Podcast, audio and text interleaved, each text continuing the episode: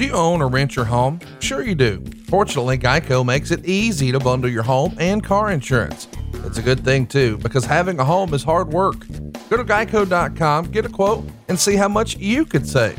Geico.com. Easy. The most hated jeweler in America is excited to introduce you to someone very special. She's beautiful, classy, and she's brilliant. She will dazzle you. People can't stop staring at her. Meet Krista. She's easy. What? Krista is Steven Singer's most loved engagement ring and takes the stress and guesswork out of finding the perfect ring. A bright white, 100% eye flawless, near colorless, high quality, round, brilliant cut diamond, expertly set into a classic solitaire Tiffany setting that will withstand the test of time. Krista is available. She's ready for love and ready to meet you. Steven Singer isn't in the jewelry business, he's in the love business. This magnificent full one carat round brilliant cut diamond is only $31.98. Real jewelry doesn't have to be expensive, plus free shipping and 12 months interest free financing. Steven's showroom is open by appointment only, or go now to IHateStevenSinger.com and click on the Krista Ready for Love engagement ring. Steven Singer Jewelers, real jewelry, real experts for your real love. That's IHateStevenSinger.com. Welcome to something to wrestle with. Something to wrestle with. Bruce Pritchard. Bruce Pritchard. Well, you know. That's not a rib. She pooted. She booted. Let her rip. No, yeah, but me. There's no box of gimmicks. Rumor and innuendo. I innuendo. don't deal in rumor and innuendo. And, and Was he there? I was there. Say something about I don't give a shit. I ain't scared. I ain't scared to Fuck him. you, Bruce. I love you, take the cheese. Double cheeseburger. You take the bread. Double cheese. Well, you know. And then double mayo. You know, it's called chicken salad. Double onion, motherfucker. You're nothing but an egg sucking dog. Throw it in your Google machine. God damn, kid. God damn it. What the hell show you got there? I need more. Ooh, something to wrestle with. Con Bruce Pritchard. E, the second most recognizable athlete in the entire world today. Conrad Thompson. What happened when? Huh? What would Vince say about that? Well, hey, Vince. tell me, yeah. My arms look good tonight. Yeah. They're so big. Yeah. Let's go. Bullshit. Welcome to WrestleMania. To wrestle with. Something to wrestle Something with. to wrestle with. Something to wrestle with. Bruce Pritchard. Hey, hey, it's Conrad Thompson, and you're listening to Something to Wrestle with. Bruce Pritchard. Bruce, what's going on, man? How are you? It's Kizold. Well, Cold. it's actually not that cold here in Alabama. You should have uh, stayed in the South, my friend. Well, I came home last night. It was 21 degrees. Degrees, I tell you. It was in the 60s here today. Well, it was 60 in my house because there's like the timer on the thermostat gimmick. Mm, can't hide money. So, like, well, apparently, you, sh- you motherfuckers, uh, anyway, didn't work. It's bullshit. You got ripped off. I don't know if I did or not, or if just people don't know how to set the fucking gimmick right.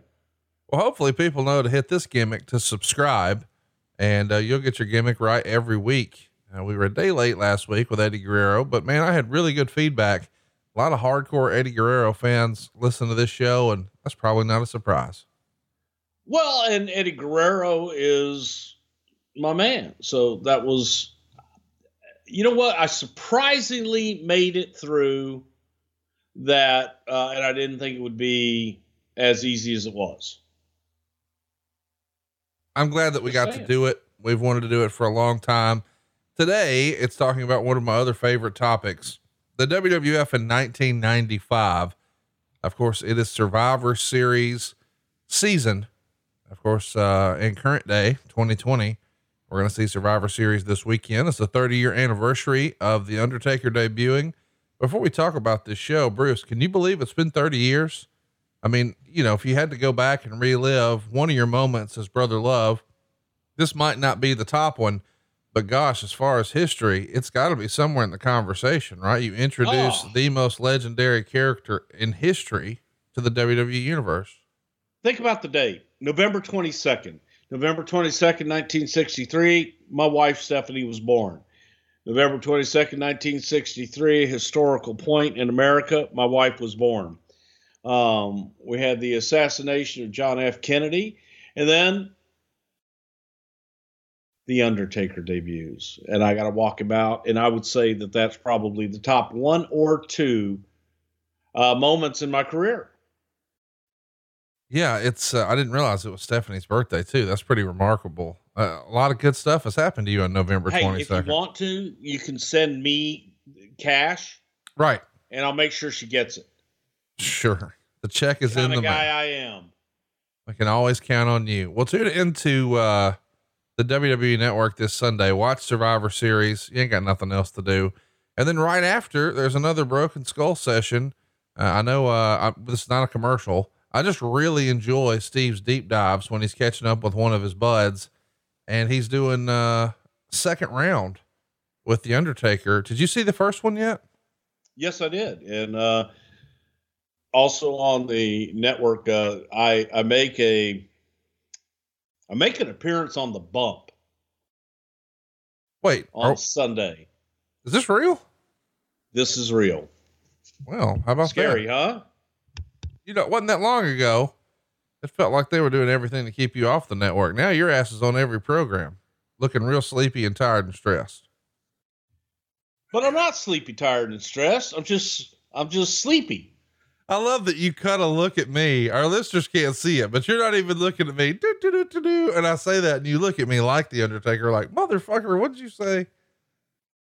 That's because I'm not stressed, sleepy, or tired. Well, good. I'm glad you're well rested and fired up and ready to talk about the 1995 Survivor Series. It happened, believe it or not, 25 years ago. Yesterday, the US Air Arena in Landover, Maryland. There's a crowd of 14,500 fans, which is a little more than three quarters full. The rumor and innuendo is that about 12,500 fans paid to attend the show. So those other 2,000 were comps. The gate is estimated at 250 grand. Listen, I know this is not quite the numbers you're going to pull on pay per view in three or four years. You're going to be seeing, you know, more six, seven, eight, nine hundred thousand dollar gates. But, uh, 12,000 fans, over 12,000 for a quarter million bucks. That's, uh, that's big money in 95, right? I'll take it. Shit, why not? Probably one of the bigger houses this year, too. Uh, this was the uh, first of three Survivor Series sponsored by Milton Bradley Karate Fighters. The company would actually hold little tournaments leading up to the event where superstars battled with the toys, which is basically uh an action figure attached to a mechanical device that lets you swing them around, making their arms and legs flail about. Uh, I guess you could call it very generously a kick or a punch but there is uh, some fun little moments that happen in in these. We even see Jerry Lawler taking on Vince McMahon. This Karate Fighters sponsorship had to be a pretty penny for you guys to integrate it into your content this well, right? Everybody was kung fu fighting. Ding, ding, ding, ding, ding, ding, ding. What? How big of a deal was the partnership with Karate Fighters when somebody comes to you and says, I don't just want to run a commercial, I want to run a sponsored element. I want the superstars to participate. And they don't just get superstars, they get the owner, they get the boss, they get Vince McMahon. What can you tell us? Yeah, but to them it was the play-by-play guy right. on TV, so it it was it was still good because that was the guy that people invited into their homes every weekend and later on every Monday night and what have you to bring them the WWE and all of its glory. So the the integration, man, it, it's always been something that the WWE could offer that a lot of other people. So, for example, if you wanted to advertise on Seinfeld, it's highly unlikely that they're going to incorporate the product into the programming and have, you know, George and Jerry actually have kung fu fighters or karate fighters. But we were able to actually put it into the programming and make it timely in a timely kind of way. This had to be a success for Milton Bradley for them to come back three years in a row. I mean, this is a partnership that I don't think it's talked about a lot. I mean, we've we've all known that you guys had a big Stridex sponsorship. You had the huge sponsorship over the years from Slim Jim on the WCW programming, but this one feels like a big one that was integrated as well.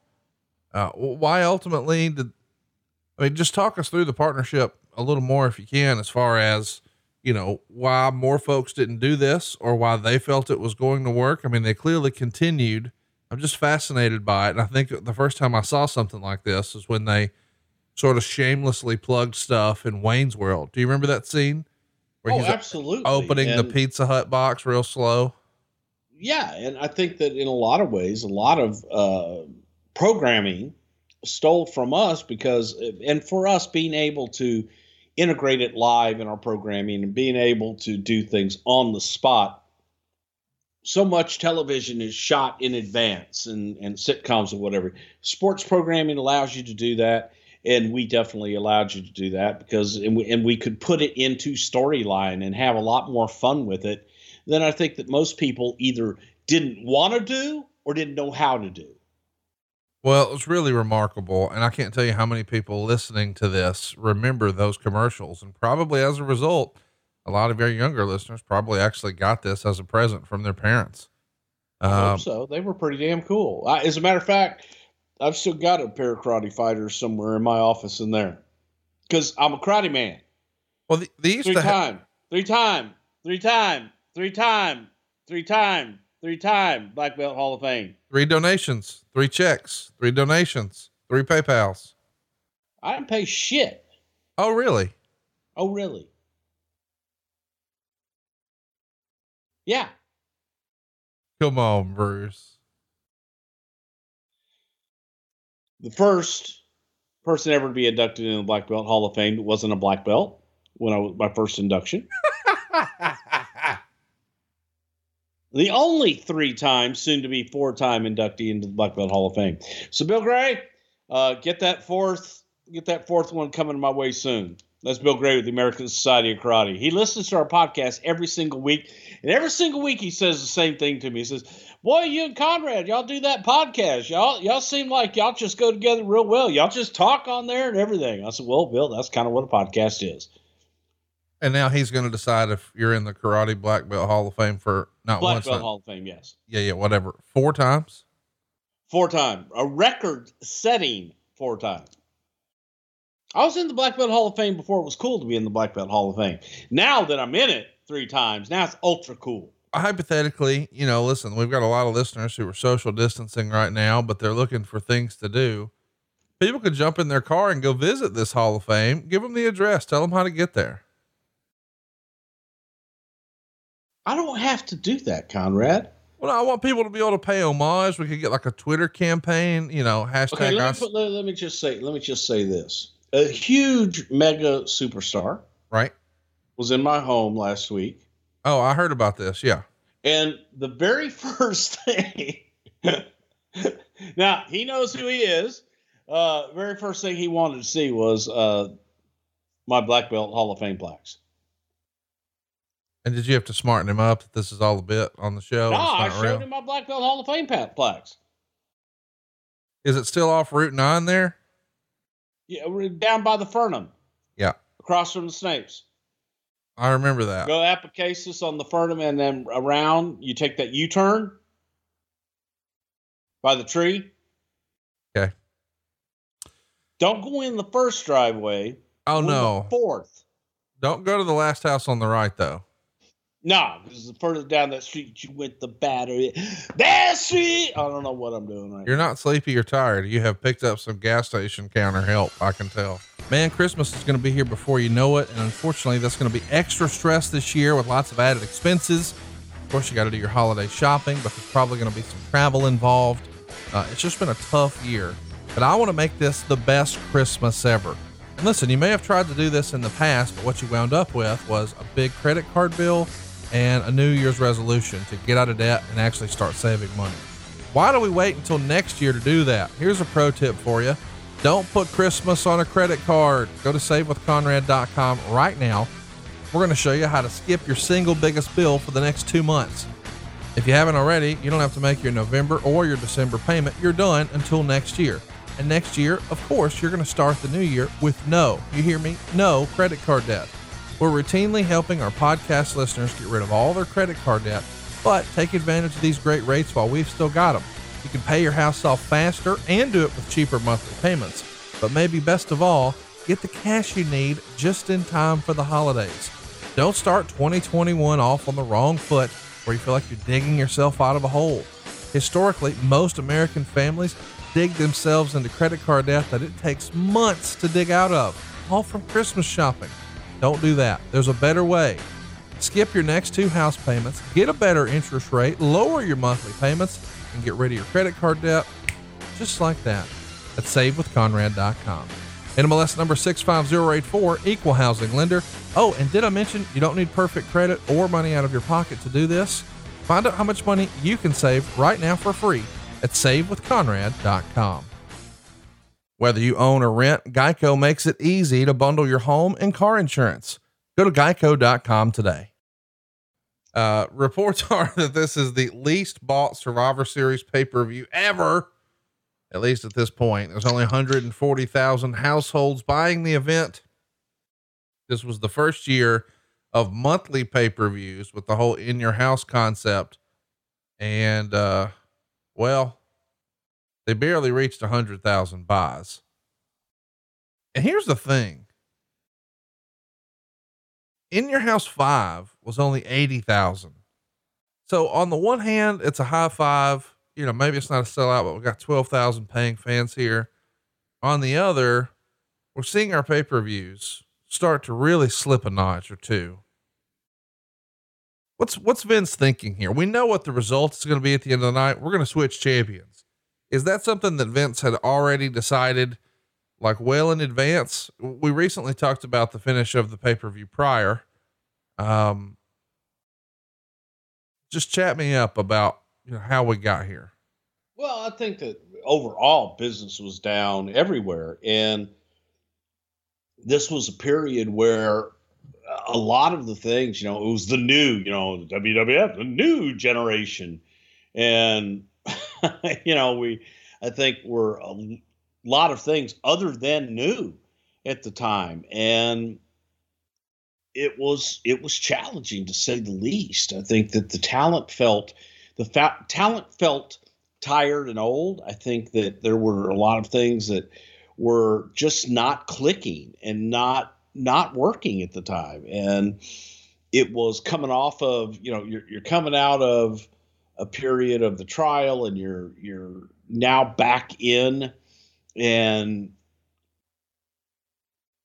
just you know things were the shits that's the best i can say about it things were the shits at this time is this the era where we would hear that famous lisa wolf line you know vince is just looking for a hit did he feel like he had a plan? I mean, listen, one of the things we've heard about Vince over the years is he don't sell nothing. Now I don't know him. You know him. Could you, was he selling it here that God damn it, business is down and I can't put my finger on why not eh, or why rather? Eh, well, eh. I think that from the standpoint of trying to, you know, figure out the audience and part of the frustration is there wasn't a lot of audience to figure out. And I, I always laugh at at people that will talk about you know Vince being out of touch and Vince not being able to do you know have that golden touch. In 1987, when I started there, I was told that the the very first day that I went to TV, was ah the old man's out of touch. Uh, later on, you know, it, seemed like every couple years, its eyes out of touch, and yet he's always able to recover. And there are times, I think, with everybody that you go through periods where, for whatever reason, things are off and things are askew. And this was one of those times that you you have a choice. You can either stay there and waller in it or work through it and make the best of it. So it's he's just that kind of guy that no, he's not going to sell it because he knows that he's going to work through it and figure out how to get out of it. Well, listen, I beat up on you a little bit about the low buy rate and how the pay per views were down, and this one was not good, lowest purchased ever. But this is the first time ever that it doesn't happen on Thanksgiving. You go back to 87, 88, 89, 90, 91, 92, 93. It's always Thanksgiving, or at least Thanksgiving Eve, right? The This- Thanksgiving Eve tradition: teams of five strive to survive. But this one's on a Sunday night and it's the first one. And I know historically the company liked to hold their pay per views on Sunday, but do you think moving it from Thanksgiving Eve or Thanksgiving to Sunday night had an impact and hurt your buys? initially i think that people are creatures of habit and those that were into the survivor series were probably thinking that they're going to have their time with the family on thanksgiving night and they're going to settle by the fire and watch survivor series. Um, but at the same time the, the the the short answer to the question is yes i do think it hurt because a sunday night after thanksgiving people are going home. Yeah, they're traveling home. they're traveling. And that's one of the reasons that it's like okay well let's look at doing it the sunday before and and be as close to that weekend as we can without being that weekend when there's so many things happening from thanksgiving to black friday um, and then travel that that's just you're, fighting it so it was trial and error for us and and trying something different trying something new and i think that we kind of settled on later on, well, let's be before Thanksgiving. A little bit better. Let's talk about something that might have made this show a little bit better. I can't believe this is real. This is right out of the Observer. A name who met with Titan this past week, November 20th, was Cactus Jack. Jack, who has just moved from New York to Atlanta, was thought due to his look and style to be a wrestler the WWF would never be interested in. But times have changed. He was said to be very close to going with some saying it could be shortly after Royal Rumble. Heyman supposedly told the WWF officials, which have been attempting to make friends rather than enemies, that he didn't want to lose Jack until he could properly finish up this current program, which which he said would be April of 1996. And the WWF said they were in no hurry to bring him in. The WWF is also looking at ECW as a place where they can send their own wrestlers to get work next year since they aren't going to be running as many house shows and guys are already complaining about not getting enough dates. Jack is longtime good friends with Troy Martin, aka the WWF's Dean Douglas, who is well known to be unhappy with his situation in Titan, which may prove to be a factor as well. A lot to unpack here. I guess to provide some context, uh, WCW and Cactus Jack have parted ways. Cactus is now at this point either number one or number two, probably as far as an indie draw, and he is one of the featured performers for Paul Heyman's Extreme Championship Wrestling, which really started to take shape in 94, but most people think 95 was probably their best year creatively. And Cactus Jack is right in the middle of all that and showed America he could do a totally different style promo than what we had seen maybe in Dallas or Atlanta. JR has been a big proponent of this over the years. He's told us that eventually Vince would acquiesce to his push to sign Mick Foley, but he, I think you told us on the show, he really wanted him to wear a mask. And I think it was almost said maybe tongue in cheek that Vince, uh, allegedly told JR, I'm going to let you hire this guy so you know what it likes to get your heart broken because he just had no confidence in him. And of course, we know right after WrestleMania 12, he's going to set the woods on fire as mankind and he's off to the races and becomes a bona fide Hall of Famer in, in anybody's Hall of Fame. Tell us about Cactus Jack's meeting here, November 20th, probably the first time he's ever met with Vince, right? As a matter of fact, it was. There was one other close encounter that didn't happen at LaGuardia Airport one time. Um, but Jack did not get an opportunity to meet Vince on that day. The, you know, is we were looking for people to, to come in, and Cactus was one of those guys that both, you know, JR and I liked an awful lot. And sometimes how you push someone and insist, you know, uh, that you got to hire this person for whatever reason. I, I, think that that can hamper someone sometime in that you have a preconceived notion and preconceived idea based on whoever it is that's putting them in front of you. So with with Cactus, Vince saw the guy from WCW that did a lot of crazy things, things that Vince thought, thought were too dangerous, and then several years later agreed to let him take that bump off the cell, not the one through the cell, but the one uh, onto the announce table. Hey, before you move and, on, well, do you remember what bump really stood out to Vince? I think the one that a lot of people took. There was the whole match with Vader at Halloween Havoc.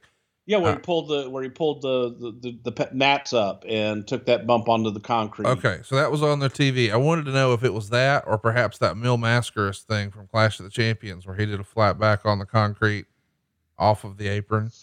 I it was a lot of that, and, and you know Cornette was also high on Cactus at the time too, sure. and you have to again you have to look at how you sell someone, know your audience. Where Vince wasn't into the gore, Vince wasn't into some of those crazy bumps. Don't sell that part. Sell the part of the you know the intelligent and uh, psychology of Cactus and what he did, and, and, the human being behind that, Mick Foley. And I didn't know Mick uh, personally. I, I, had met him before and talked to him. I was a big fan of his work, but everyone that I knew that did know Mick spoke very highly of Mick Foley, and just what a wonderful human being that there was behind that character. So it's you, you sell the human being, and the rest will come and also during this time, Jack was doing a uh, character in ECW that he was anti-hardcore, or he was hardcore, and he was the the stuff that I loved and that I was able to show Vince a different side of Cactus was he was riding the merry-go-round with his daughter and chanting, I'm hardcore, I'm hardcore, and then riding around in the little train in the amusement park, and I'm hardcore, I'm hardcore, and sitting in a side headlock for 15 minutes in a match and chanting, I'm hardcore. And he was the antithesis of everything that ECW stood for. So it was brilliant. It was brilliant on Paul's part, it was brilliant on Mick's part. That character and that build of Cactus Jack. So when Vince saw that dimension, he saw, oh, well, wait a minute, this is this is some entertaining stuff. The guy doesn't have to yell and scream. He wasn't doing his Cactus Jack bang bang, you know, Terry Funk impersonation. And he was being Mick Foley and telling us a story that people could relate to. So getting getting Mick in and I think that JR and I were both extremely confident that once Mick Foley got in a room with Vince McMahon and was able to sit down with him and they were able to have a conversation, that was all that we had to do. We just needed to get them in a room. And we finally did. If you're like most people, you have a balance on your credit cards and a higher rate of interest than you would like. Why not turn some of those balances into one monthly payment at a lower fixed interest rate and start saving money? Lightstream offers credit card consolidation loans from 5.95% APR with autopay and excellent credit. The rate is fixed, so it will never go up over the life of the loan. The application is 100% online, and you don't even need to leave the house to apply. You can get a loan from 5,000 to $100,000, and there's absolutely no fees. You can even get your funds as soon as the day you apply. Lightstream believes that people with good credit deserve a better loan experience, and that's exactly what they deliver. And I got to tell you, that has been my experience with Lightstream. I've told the story a thousand times, but it bears repeating. I got the best car deal I ever had from Lightstream.com. I found the car I wanted, but it wasn't near me, and I didn't want to go through the hassle of letting the dealer finance me. I know how that works. They're going to try to jack my rate up and try to sell me on payment. I wanted the best rate I could get. I had a good credit score, and to my surprise, this was way easier than I ever imagined. I applied online. They overnighted me the check. I was able to shop like a cash buyer. And when it was all said and done, I got the car I wanted and at a rate I never thought was possible. That's my personal experience with Lightstream. And if you're in a similar situation with credit card debt right now, where you're looking for a way out of some of those minimum payments, and maybe you realize it's time to get a lower rate, I recommend Lightstream. My listeners can save even more with an additional interest rate discount. Now, the only way to get the discount is to go to lightstream.com slash wrestle. That's L-I-G-H-T-S-T-R-E-A-M dot com slash wrestle. Of course, this is subject to credit approval. Rate includes a half a percent auto pay discount. Lowest rate requires excellent credit. Terms and conditions apply and offers are subject to change without notice. Visit lightstream.com slash wrestle for more information. Do you remember Vince's takeaway after the meeting? I'm sure you've seen the look on Vince's face after you meet with a talent for the first time, and you can just tell, oh, that didn't go well, or holy shit, Vince loved this guy. Well, uh, I wasn't in the meeting with with Mick and Vince, but Vince's reaction after the meeting when he comes out, and he starts pitching ideas right away. That's a good sign. Right. So, and, and that's exactly what he did. Vince came out and had this mankind image in his head and thought that old Mick Foley would uh, be able to pull it off. let's uh let's talk a little bit about a show that happened on November 6th. South Bend, Indiana, 2200 fans there. Check this card out. Savio Vega over Jean-Pierre Lafitte, aka the Pirate. Fatu over the Brooklyn Brawler, Goldust over uh, Marty Jannetty, Avatar over Rad Radford, Bob Backlund over Bob Holly, a slot match with Hunter Hearst Helmsley and Henry Godwinn, Isaac Yankem over Bam Bam Bigelow, and the Intercontinental title was on the line with one, two, three kid as a referee with Razor Ramon, who beat Owen Hart. And then check out this main event on the bad guy side, Mabel Davy Boy Smith, and Yokozuna. Our baby faces, Diesel, Bret, and Shawn. This is like when you go back and look at it, knowing what you know now, one of the more interest. I mean, this is just WWF in 95, but my goodness, knowing, you know, sort of the end of all their stories. This is uh, a, a loaded roster, no matter what anybody says. Yeah, it, it definitely was. And it's interesting as you look at that card. the threesome of Diesel, Shawn, and Bret. A little that, interesting. Does that stand out or what? It it does. It, it kind of stands out like a sore thumb, and and I think that to me, probably the other thing that stands out on this card is Razor and Owen instead of Owen, Davy Boy, and Yoko. It's just that that's weird as well. Well, and how about Isaac Yankem, who's going to go on to be Kane? I know. Forget for a minute that he's Isaac Yankem. Uh, Kane versus Bam Bam Bigelow. I, I would have never even guessed that happened, but it did. And how about Avatar Rad Radford? That's Al Avatar. Snow and Louis McCauley. Holy shit, man! You got a Avatar. lot. You got a lot of great talent here. You do. Yeah. Fatu and Brooklyn Brawler. I'm just saying Fatu's going to go on to be a big star and everybody knows that Brooklyn Brawler was money. Everybody knows that. Everybody knows the rules. A story in the Observer uh, about the Hart family uh, is going to be published here. Uh, they're inviting Hall of Fame type wrestlers from the WWF, WCW, like and Cauliflower Alley who worked in the Stampede Wrestling territory to be a part of their December 15th show in Calgary. They're trying to get in touch with old headliners you know, they want Harley Race and Dory Funk and the Tolos brothers and Lou Thesz. They've also got uh, Razor versus Davy, Bret versus Shawn, one, two, three kid versus Owen. And they might even have Benoit versus Dean Douglas. And they're hoping to do something with Bruce Hart and Brian Pillman together. It's pretty remarkable what they were putting together here, sort of, uh, yeah, and it's weird to see WWF talent and WCW talent all coming together, Stu Hart carried that much respect, huh? Yeah, he did. And, and I think that this was one of those situations where we're willing to work with anybody for, you know, the, the greater good. I liken this card to what Vince did for Paul Boesch in 1987 in Houston, bringing in Vern and bringing in Stu and Helen and Mascaras and Mark Lewin and the like to come in and honor Paul Boesch. This was an opportunity to honor Stu Hart and these were the guys that meant something to Stu and meant something to Calgary wrestling.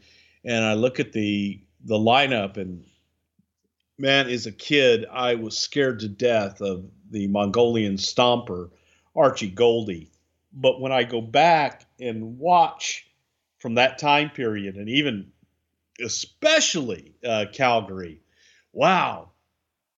Um, Stomper was a little rough to watch in later years, man. It's like, holy shit, that was bad. But a great guy.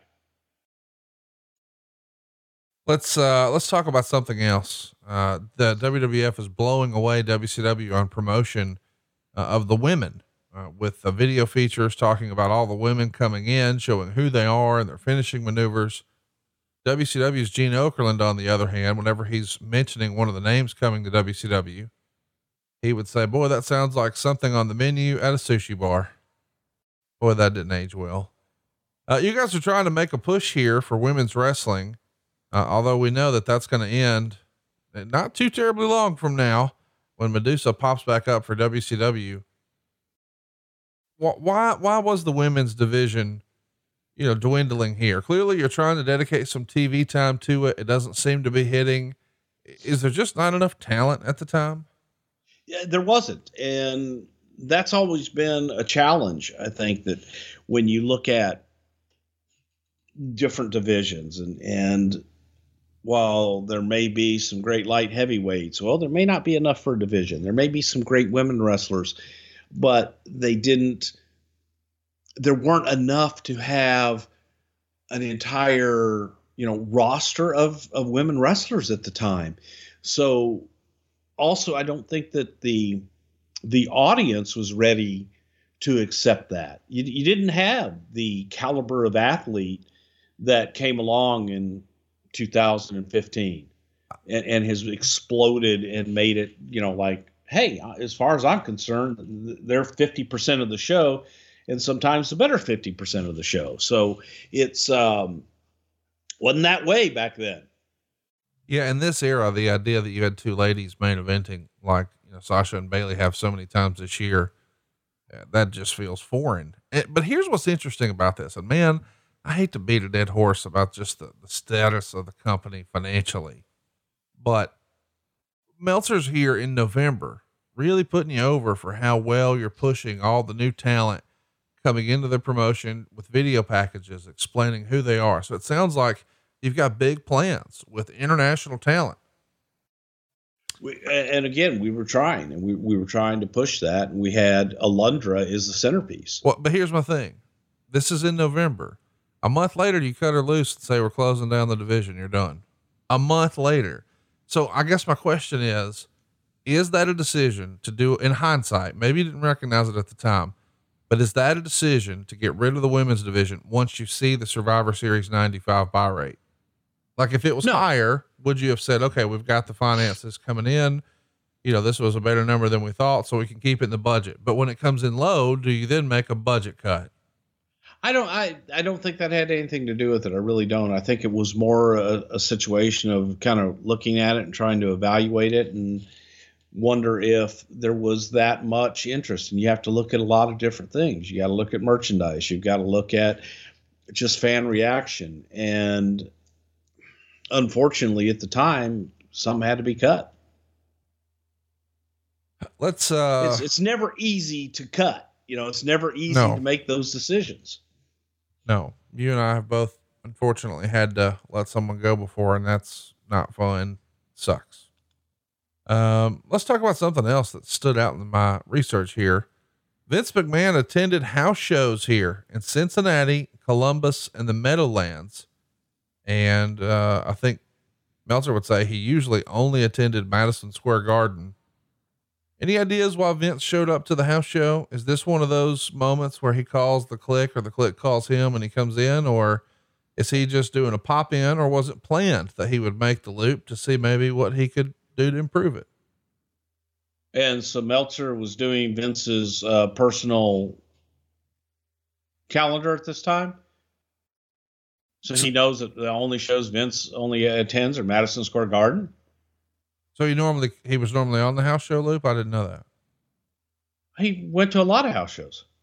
I mean, I, I legitimately didn't know that. I'm not No, being a I- smart ass. yes, he did. I mean, it, it's he's a businessman. He goes out to to view the product and see how everything's going. So yeah, Vince went to quite a few live events.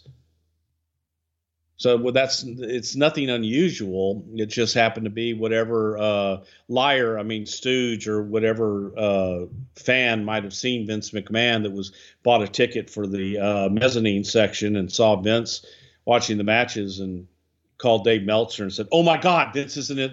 This, he's here, and it's not Madison Square Garden." And they made a lie. I mean, a story out of it.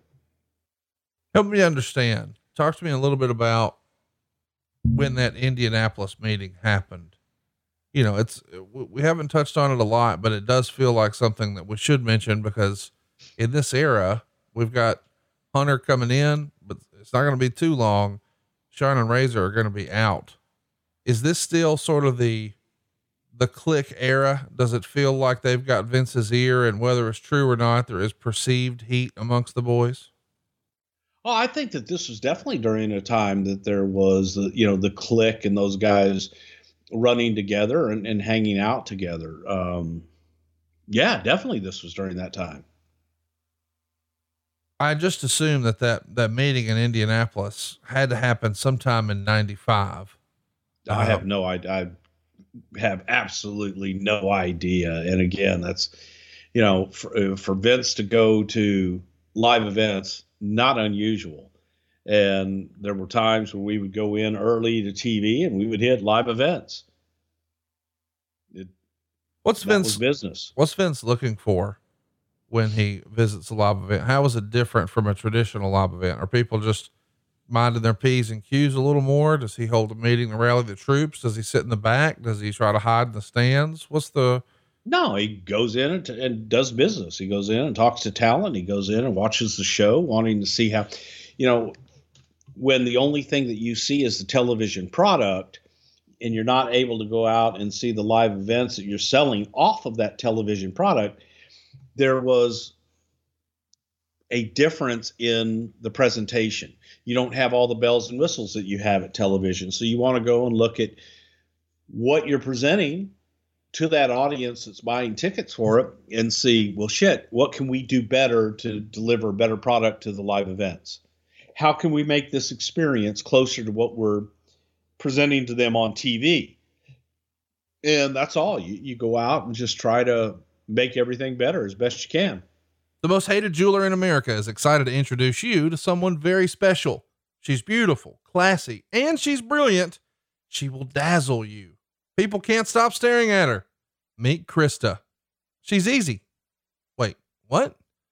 Krista is Steven Singer's most loved engagement ring and takes the stress and guesswork out of finding the perfect ring. A bright white, 100% eye flawless, near colorless, high quality, round, brilliant cut diamond, expertly set into a classic solitaire Tiffany setting that will withstand the test of time. Krista is available. She's ready for love and ready to meet you. Steven Singer isn't in the jewelry business, he's in the love business. This magnificent full one carat round brilliant cut diamond is only $31.98. Real jewelry doesn't have to be expensive, plus free shipping and 12 months interest free financing. Steven's showroom is open by appointment only, or go now to IHateStevenSinger.com and click on the Krista Ready for Love engagement ring. Steven Singer Jewelers, real jewelry, real experts for your real love. That's IHateStevenSinger.com. Whether you rent or own, Geico makes it easy to bundle home and car insurance. Having a home is hard work, so get a quote at geico.com. Easy. There's a lot of unhappiness amongst the wrestlers about not getting enough dates. This is directly from the Observer. Bam Bam is almost certainly going to New Japan, and depending on his bookings there, will either work WWF in between his Japanese commitments or leave the company. Jean Pierre Lafitte, Kama, and Bob Holly also complained about not getting enough bookings, although none actually gave notice. We know Bam Bam's going to finish up here at Survivor Series and never be back with the company. Uh, it's pretty well documented now that the pirate had issues with the Kliq. Uh, not sure about the others, but uh, of course, we know Bob Holly even wrote about some dust ups in his book with the Kliq. How much of this is uh, do you chalk up to just backstage politics, and how much of it is just the nature of the business in '95 when you know Bam Bam Bigelow's not happy with his number of dates, aka I'm not making enough. He's going to finish up here at Survivor Series, and I think a lot of people who were big Bam Bam fans would have liked to have seen him stuck around a little longer for more of this Attitude Era stuff that's on the horizon. I think all of it boils down to your paycheck. And if there's not enough bookings and there's not enough business to support that, that affects the bottom line. It affects the company's bottom line. It affects the talent's bottom line. So when talent are not making what they feel they should make and business is not up enough to do that, where you're not running as many live events and you're not putting as many people on cards, sure that that affects it. But it all boils down to that bottom line and whether or not they're making the type of money they feel they deserve. Let's uh let's talk about Bam Bam for a minute.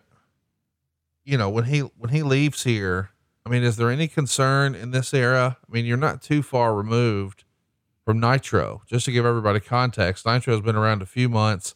The very first show, you had a guy up and leave and show up on the other show, Lex Luger, and it was a surprise to everyone, you guys included. Was there any concern about Bam Bam doing the same, or had you already decided it can't hurt us? What does it matter? Or is it more about business? Who cares about theirs? We got to worry about ours. Well, I think that there was definitely an eye on WCW and what they were doing going head to head with Nitro so there was an eye on it at this time, without a doubt. However, as far as talent being unhappy, you do have to look at a happy locker room and you have to look at what's best for business at the time and put your head down and take care of your business in front of you. So, Bam Bam going there, I don't know that that was that much of a concern, frankly. Lonesome Dove is going to start airing episodes in late November that include Bret Hart. Uh, I think Lonesome Dove was originally a book, and they turned it into a mini series, and uh, it was broadcast on CBS in like '89. But it did so well there that they decided to turn it into a full blown TV series. They had 21 episodes before ultimately they pulled the plug on it. And Bret Hart was in a couple of episodes as Luther Root and he wrote in his book that he had such fun doing this that he planned to make a career out of this. Uh, but then he learned at WrestleMania 12 that this show was finished and no more Lonesome Dove. Is this sort of everybody's end game? I mean, is this the Ventura effect, the Hogan effect? It does feel like, you know, that was a path that was already decided. Maybe Piper, bef- I mean, I guess Hogan was first, maybe, and then Piper Terry Funk had some along the way. There was a formula get over in wrestling and then try to get over in Hollywood. Well, I think if you're a performer, you want to perform.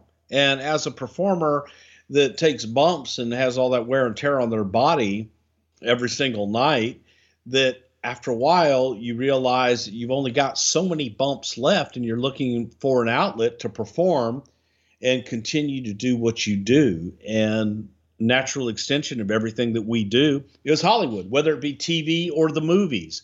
And Bret had an opportunity to be on this series. And I think that I will say, Lonesome Dove and Bret Hart, that this was probably the best foray into television and movies for Bret. I thought this character was Bret. And he did a damn good job on it. I the rest of his stuff, I can't say that I really saw all that much of, but I thought Lonesome Dove and Bret Hart really fit. Around the same time, you had Diesel on Lifestyles of the Rich and Famous. For whatever reason, you guys did a lot with that show over the years, and Robin Leach with the Million Dollar Man is something I'll probably never forget. how did that whole relationship form and why Diesel? Well, because Diesel was the WWE champion at the time. So if you're you're looking for that, I think that Diesel was a natural selection for them. And Robin Leach, when Robin Leach came to the company in 1988 for WrestleMania 4 to be the uh, presenter of the championship at the end of the tournament, Robin kind of looked around and was absolutely enthralled with our business. He was intrigued. He thought it was uh, over the top, spectacular. He loved the characters. And the first one that he did with us, you know, they always wanted to do one with Vince. So the closest they got to that was the Million Dollar Man, Ted DiBiase. And when Leach met Ted and Ted, you know, got into Ted's character, he loved it. He, absolutely loved it. it. It fit everything that the lifestyles of, of the rich and famous was all about.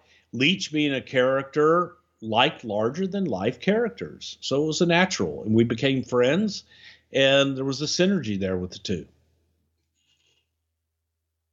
Let's uh let's keep going here. Let's talk about uh, something else on the Observer, which I think is sort of fun because I don't think we've talked about this type of stuff before. Meltzer would write, the WWF is instituting a three saves rule in tag matches, which they got over on a weekend television match with the Gunns over Kid and Ramon by DQ when Ramon made a fourth save. I really like this. Why don't, why don't you think that this became a thing that people still enforce? Because it happens all the time now. You know, it, it's, I don't know. I think that with wrestling, sometimes people like to suspend their disbelief and also suspend reality in the way that it's okay not to have rules, I guess. Right. Um, you know, there actually was a rule book For the for the NWA. NWA back Yeah. in the day. I have it. So, yeah, and, and so when you you look at some of those things, and then you look at the, you know, probably one more reason why Tennessee and places like that didn't use the champion as much because it was the wild wild west, and they did everything, and you know nothing really meant anything. Um, so their their audience had already been trained and educated that anything goes in a lot of respects. So then when you institute rules to some audiences, that slows things down and it it just takes away from it. I think if you do it correctly, that it can enhance a match. And if you have heels that actually cheat and try to work around the referee, that that could enhance things. And that was the idea behind it. If you have a rule to break, it's more important than not having any rules at all. You have a rule to break and you break it behind the referee's back, it means something. Well, I love it. And, uh, I wish it was a thing again. Meltzer would write Aldo Montoya was told they're going to take the mask off him, do his hair differently, and give him a new character. It always felt like you guys planned to do more with Aldo. He comes in with a big pyro show, but pretty quickly, uh, he starts getting buried on TV wearing that stupid jockstrap. We know he's going to go on to become just incredible, an ECW world champion. So he had a nice run somewhere else and then came back a little bit. But Aldo Montoya, the Portuguese man of war, I think, uh, somebody in the promotion used to call him Seinfeld. That was exactly how he was first introduced. Jerry Lawler running around Lowell, Massachusetts, going, There's a guy here. He looks just like Jerry Seinfeld. And wanted to bring him in as someone Seinfeld. But, um, you know, it, it's one of those situations where you can discuss a concept and you can have elements of that concept, but it just doesn't either the audience doesn't buy it or whoever's portraying that concept may not be able to sell it. The Portuguese man of war, Yeah. the jockstrap, Soccer player, man. Portuguese. the jockstrap. South America. the jockstrap. I can't help it if you like jock straps on your head. It it was a mask. It had to you had to disguise his identity because of how popular he was in Portugal. Hey, I like it, dude. I like it. The same thing as as goddamn Red Rooster. You go in there and you embrace it, you do it. Then by God, you can make anything work. I'm not going very far. I'm in a rush. It's too uncomfortable. Sometimes I just forget. Don't kid yourself, guys. There's no such thing as a good excuse for not buckling up.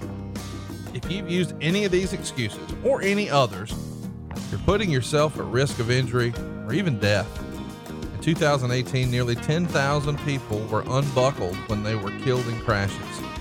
That's 43% of people killed in motor vehicle crashes that were not wearing seatbelts. No matter what kind of vehicle you drive, wearing your seatbelt is the best defense in a crash. Even when you sit in the back seat, you still need to buckle up. That goes for when you ride in taxis and use ride sharing services too. Cops are on the lookout and writing tickets, so why take the risk? Seatbelts save lives, so do the smart thing and buckle up every trip, day or night. Click it or ticket. The Observer. Bret uh, Hart made the Hitman work. Diesel was on a phone in show on November 13th in Washington, D.C., plugging Survivor Series. Among comments when callers asked about wrestling Hulk Hogan, he said he'd never wrestle anyone older than his uncles. And he complained during the show about inside politics regarding pushes in WCW.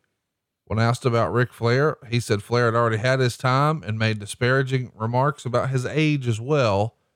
Of course, we know by this time the following year, he's knee deep in a program with half of those dudes. Uh, is this just company stance?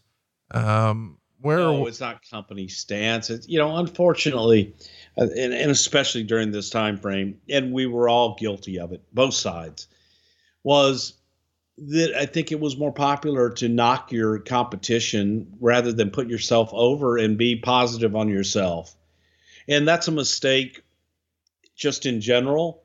You take care of your own business and that's all you need to do. And if you want to take time out from promoting your own business to knock other people, then yeah, it, it was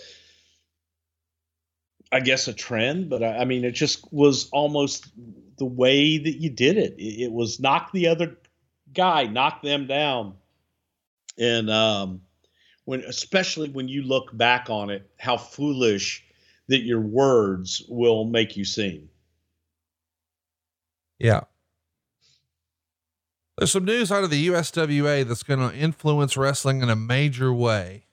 Meltzer would write Vince McMahon did a heel promo on the November 18th television show teasing Lawler about being no longer being so popular in his hometown.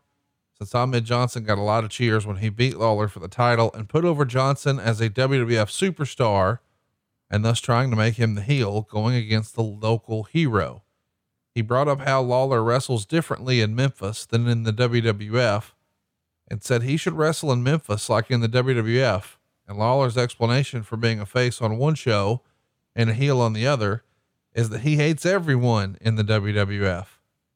A lot of these old promos are up on YouTube, by the way. They might be down now that I've just plugged them, but it really is kind of fun to go back and see Vince McMahon getting to be Mr. McMahon playing a heel for the very first time. He had to love this shit, did he not? Oh, Vince was having a blast with it. And, you know, when he eventually went to Memphis, to sit in the corner. He had Pat with him, and they got involved in a Lawler match. And you got to see that heel character, uh, Mr. McMahon. Yes, it was an extension of Vince, and it was so easy to do, but also the beauty of Lawler and Lawler being able to play his hometown audience, being the babyface and the king that they have loved and adored for a hundred years and explaining his character on WWE that I, you know, I hate everybody up there. I can't stand the, you know, those northern states and people in the South. You know, they understood that. That was their guy, man. That was the king. And Lawler spun it that the people up there were rude and everybody else was rude to him, which they were. Let's talk about uh, another story that's pretty big. It's a little bit off the beaten path. I don't know how much information you'll even have about it, but it's such a wild story. There's a report on the November 22nd New York Post that said federal prosecutors were investigating whether or not there was witness tampering and obstructed justice in the trial of Vince McMahon in July 94.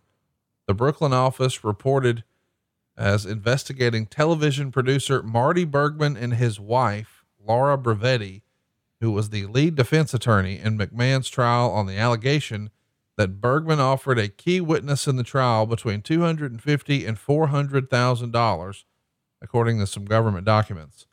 Emily Feinberg, who was McMahon's former administrative assistant, was the government's key witness and told investigators about Bergman's offer.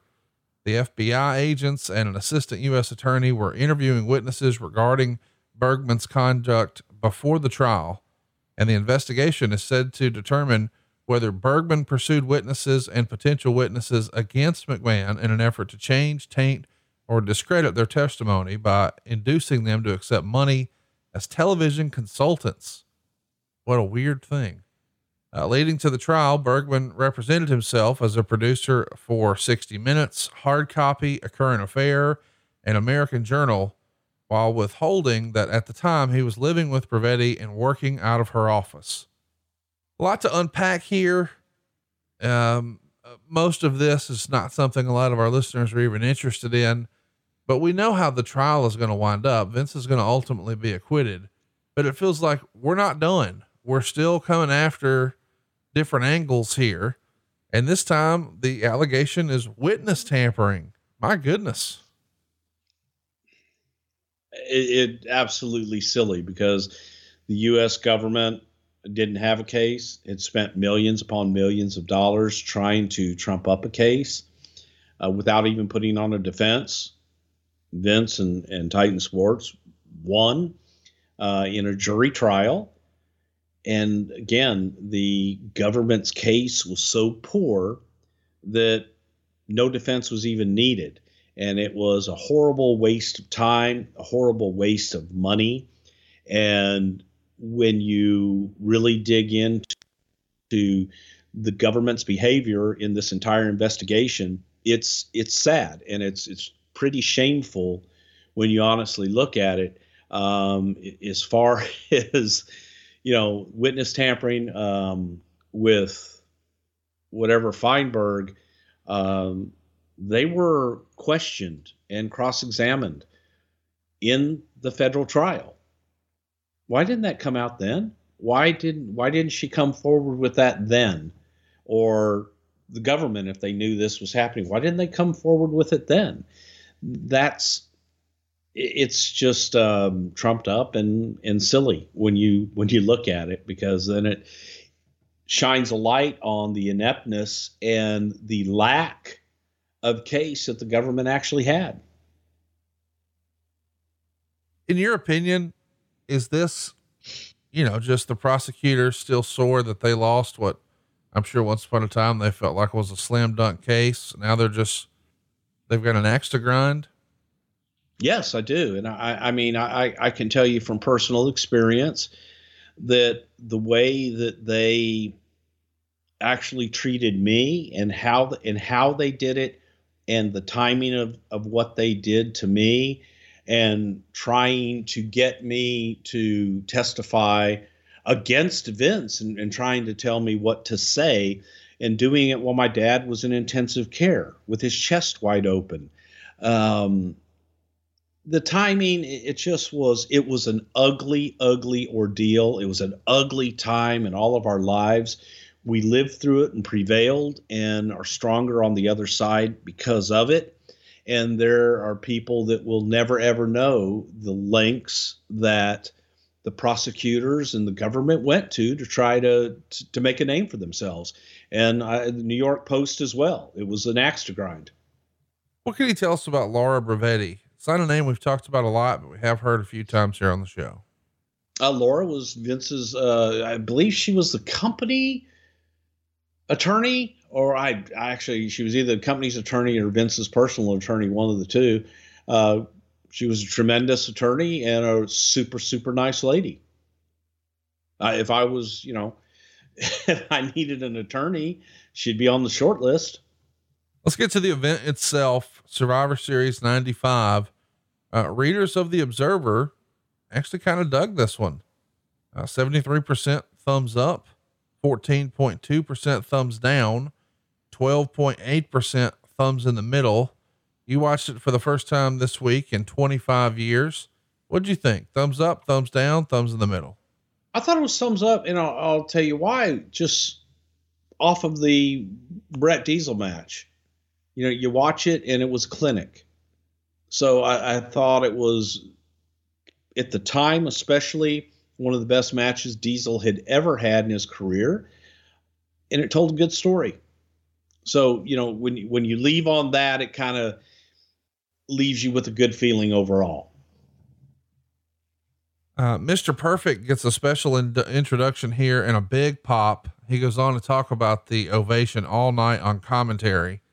Meltzer would write, It's actually the biggest surprise on the show, which appeared to have been rebooked late in the week leading to the show. Perfect was introduced before opening credits on the show as a return of a major player in company history, but unfortunately, like many other similar returns, he appeared to not have been following what had been going on very closely and seemed to have little knowledge of current storylines and overall did a poor job, particularly in the women's match where he mainly made jokes that it would what it would be like to date the different Japanese women. It appeared from television the next night that Perfect's role, at least to this point, will be doing heel commentary on superstars, leaving Jerry Lawler only for Raw. Lot to unpack here.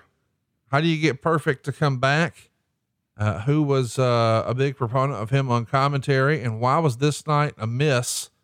We don't see him feature this prominently ever again. Was he just better on tape? Yes, Kurt was a lot better on tape. And when you go back and you look at the different things that Kurt had done in the commentary role and the co-host role years before, all of it was on tape and it was heavily produced. I think that we took for granted Kurt's mic skills and speaking skills, thinking that God damn it, you know, he he was able to hold his own in commentary, but being live and also being away from it for a while was a detriment to Kurt. And I don't I don't think that it was fair to put him in that position live, and that that's bad on our part.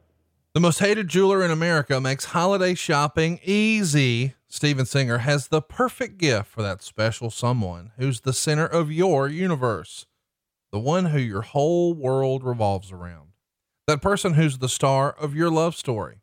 Show her it's her with Steven's brand new exclusive Star of Love diamond necklace.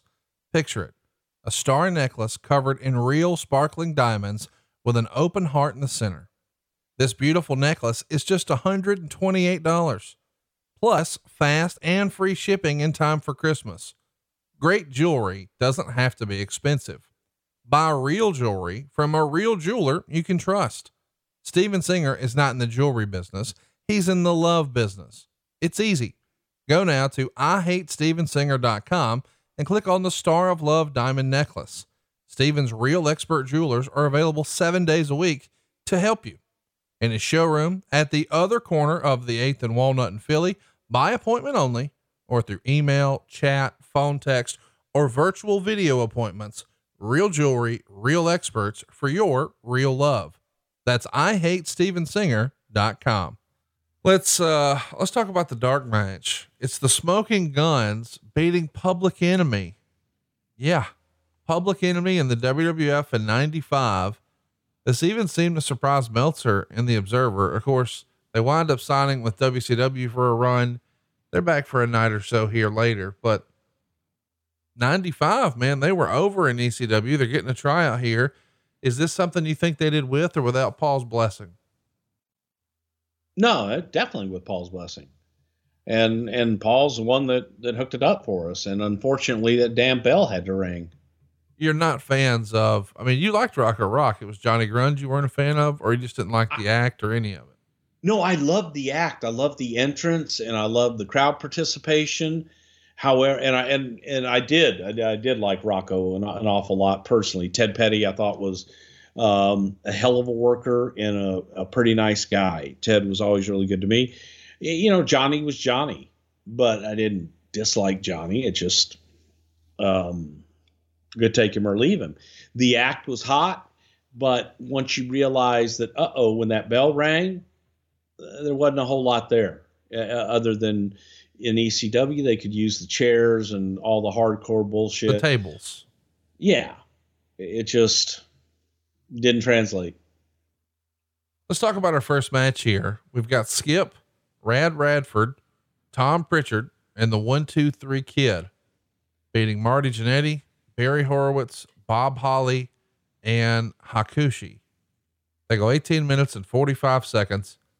Meltzer would say there were two late changes to the match. Kid replaced Jean Pierre Lafitte, who had hernia surgery earlier in the week for a stomach injury suffered at the Nassau Coliseum on November 10th. It was announced on the show that Ted DiBiase had paid Pierre off to stay home and had bought the spot on the show for Kid. Holly was replacing Avatar. This change wasn't even acknowledged on the show with a storyline reason. What really happened is that Holly was one of the wrestlers unhappy and ready to leave last week, complaining about not getting enough dates. And as a perk to keep him, since pay per view payoffs are several thousand dollars, they put him on the show. They called Al Snow up to tell him he was off the show because, because Holly had been with the company longer. What do you make of this, these two stories here? First of all, the pirate suffers a hernia surgery that's going to put him down for the count after a stomach injury at a Nassau Coliseum show just a little while before this. My goodness, this is a, a pretty big time surgery, especially for a young man. He had to have a rough go there at the Nassau Coliseum, huh? No, he did. He did. He had to have the surgery right away. So you had to replace him. And that's just an injury replacement. Guess what? It happens. It ain't ballet. And uh, as far as the other, I really don't remember uh, anything about replacing Avatar and Bob Holly in any way, shape, or form. We got to talk to uh, Al about that one day. I'm sure he's got a fun Avatar. Hypothet- you, you need to explain why you're saying Avatar that way. Well, just because every time that uh, Al came in as Avatar, and Jim Ross was a big proponent of Al Snow and Avatar, and and I don't know that Vince was necessarily sold on Avatar, and the gimmick I don't remember if the gimmick was Al's idea or where the hell it came up, but Jr. got to the point to where whenever there was a, suggestion for anybody in any match at any time, the first word out of Jr.'s mouth would be Avatar we need somebody to uh, for the third match against Bam Bam Bigelow in Waukesha, Wisconsin. Avatar, or we need somebody in the third match on on Avatar. I need somebody to paint my house on Tuesday. Avatar. No matter what it was, it was Avatar, and it just became to the point of everything. Everybody would finish every sat- sentence with Avatar and poor Al Snow was buried, kind of dead on arrival. Let's talk about a couple of moments in the match here. Skip is uh, going up top for a superplex, but Marty Jannetty's going to block it and come down with the move of the night, a power bomb off the top rope. That's going to get it done. Uh, so that's ultimately the the finish for Skip. I do want to mention though, when Jannetty goes to break out a rocker dropper, uh, it, it doesn't work because Kid has his foot on the ropes. But as he's executing it on commentary, Mr. Perfect says, Boy, that move could break someone's neck. I mean, I realize one more reason not to have Kurt do live commentary. My goodness, I realize you're trying to rib the boss, but goddamn, this is on the air. That's that's off the headset talk. What are you doing? yeah, I don't even think that that Kurt was looking at it as a rib. I think that you know it's just trying to do color and not being fully prepared in a live environment. I mean, if you could see Vince, he had to be cringing at that moment, right? I mean, my goodness. Yeah, who knows? Let's talk about after the match. I guess we should mention Kid, even though he's a replacement here, uh, he winds up winning the thing, beating Razor Ramon and uh, Ramon is going to go crazy, throwing a television monitor against a wall a few times and destroying it. Three and three quarter stars. Nice little elimination match. I would have liked to have seen a little more of your brother. He was the first eliminated. But when you you see this group of guys, you tend to think, well, this is sort of a a soup of a match. Like you got a little bit of everything in here. But I don't you know. Did, and it, it, it was a good it was a good one. And maybe when you have Tom uh, analyze the next match, that you have them analyzed over there on ad free shows. You can analyze this and just uh, tell you why in the hell he did get eliminated first and why it was probably best that way. But um, it was, yeah, it, it was one of those matches where you look at the star power that was in it and the delivery of the action, it was tremendous. I know a lot of times guys, you know, destroy TV monitors like they are here with Razor. It's part of a planned storyline, you know, et cetera, et cetera. But occasionally when a guy would, you know, sort of go into business for himself, as they say, if he tears up a monitor or a microphone or something like that while he's in character and just throws the shit in 95, do they get billed for it? In 95, I think I was charging a thousand dollars per thrown microphone. Um, because they were expensive. They were wireless microphones at the time and very expensive. So every time someone would would throw a microphone and break it, it was a thousand uh, dollars. They're a little less expensive these days, and so and a lot more durable as well. But the monitor, you know, we would have a gazillion monitors on the road, uh, and some that didn't work that you needed to get rid of anyway. So when one goes out, hey, let's use it in an angle, throw it against that Oh wall. yeah, don't throw anything away. Right. You can always use it. There you go. Uh, the top rope, uh, superplex into a power bomb.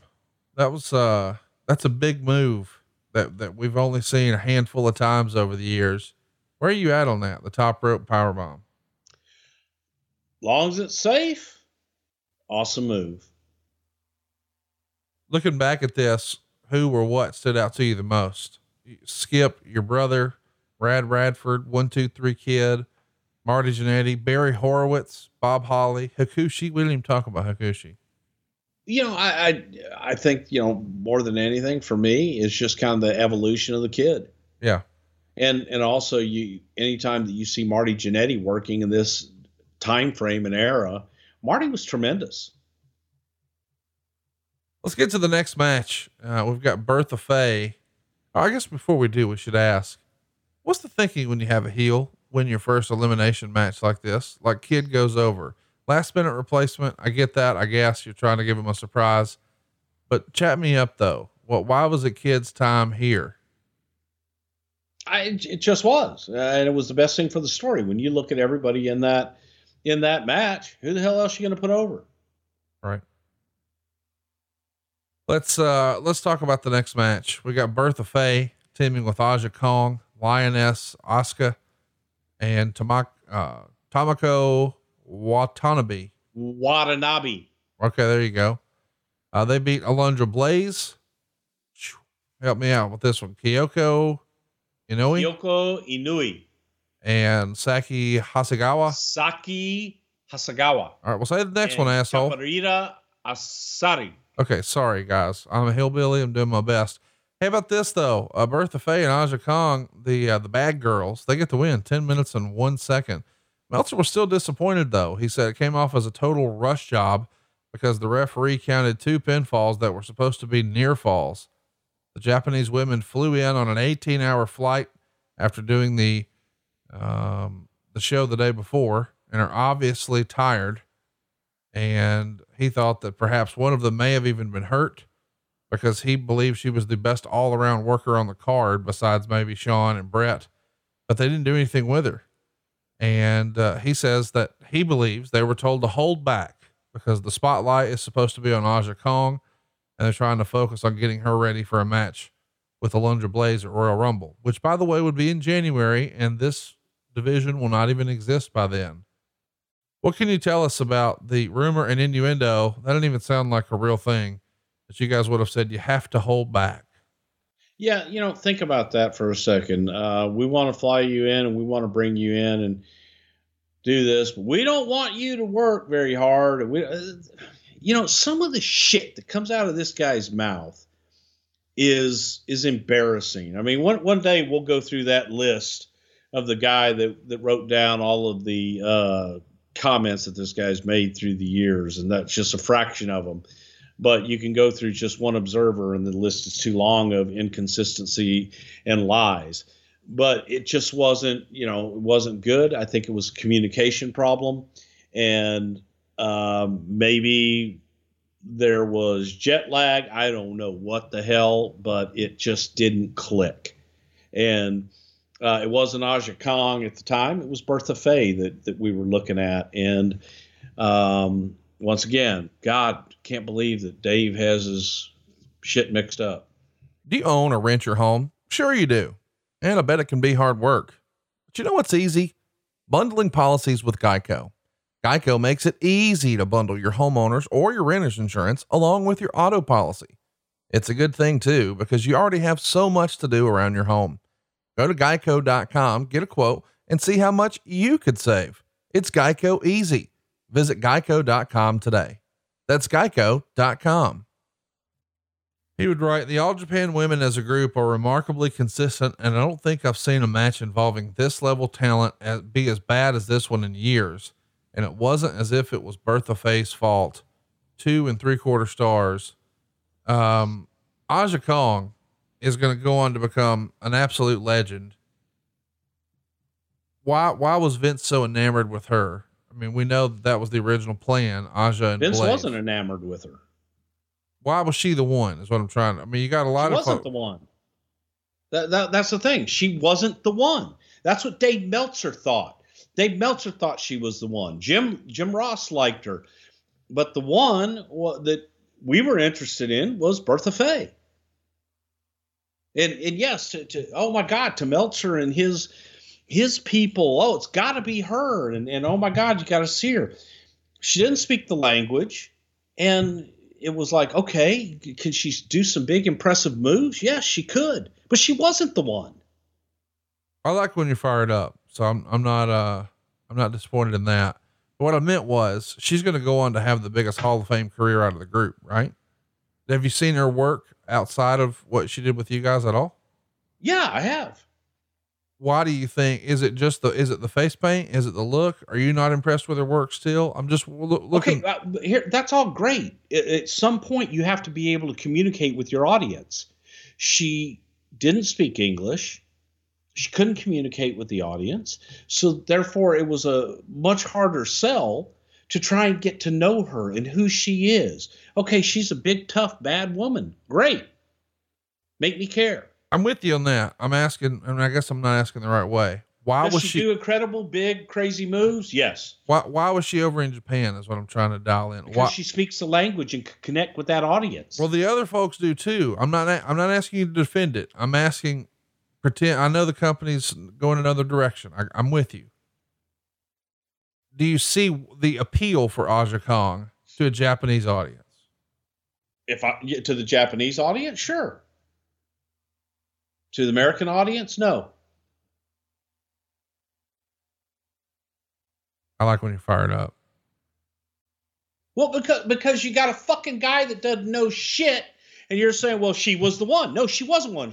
Meltzer says he thinks she was the one. She wasn't the fucking one.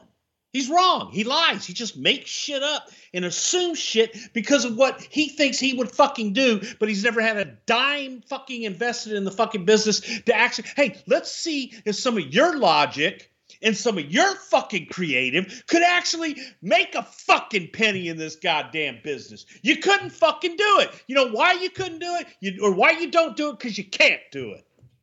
You like to critique. You like me, me, me, me, me. Like watch your bitch boys and all your bullshit and everything. But you couldn't ever fucking do it.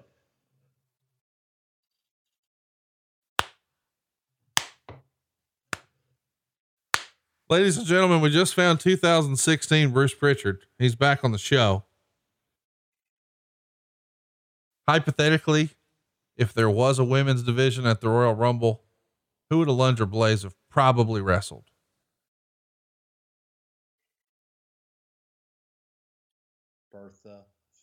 Just wanted you to say it one last time. Mr. Perfect. Saki Wajaguchi. I don't fucking, you know. eh. No, I know. You're with Bertha. communicate communication that's that's what we do okay and i- i- it's it's why you have french talent speak to french audiences it's why you have spanish talent speak to spanish audiences because it could communicate it's why john cena learned Chinese so he could go to China and be able to communicate. If you fucking can't communicate, it's very difficult to engage with an audience. And yes, you can watch shit all day long of people that, you know, do incredible uh, feats of bullshit. Oh, isn't that great? They just crushed their head over something. It means nothing. In that little island in which she's a star. Great. Good for her. And I'm happy for her. And I'm happy the curly headed, jacked up dude out in California is so fucking in love with her.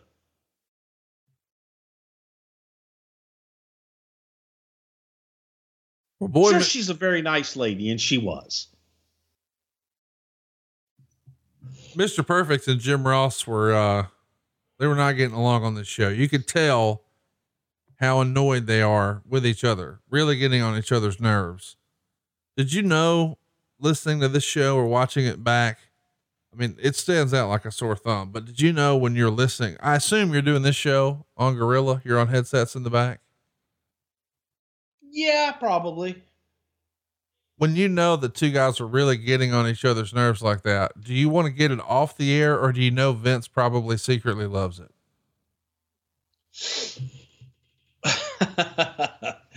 oh man, you know, uh, actually, there were a lot of times that if I had the opportunity and I didn't have to listen to commentary, I would just turn it off. So you weren't listening to commentary here. You're just Probably trying not to. yeah. I had enough things to do. Would Vince have really enjoyed that these guys were annoyed with each other? It feels like he likes that on air tension. I think that on-air tension a lot of times is good. Yeah. I think that that it that it makes keeps people on their toes. Yeah. Makes it feel real. And if there is actual real tension, all the better. Well, we know that uh Perfect's days here are numbered. He's uh, one and done and off to superstars he goes.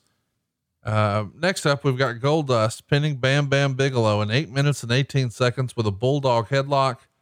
Meltzer would say Goldust ring entrance is supposed to be the heel equivalent of The Undertaker's, but it came off as so long it was boring.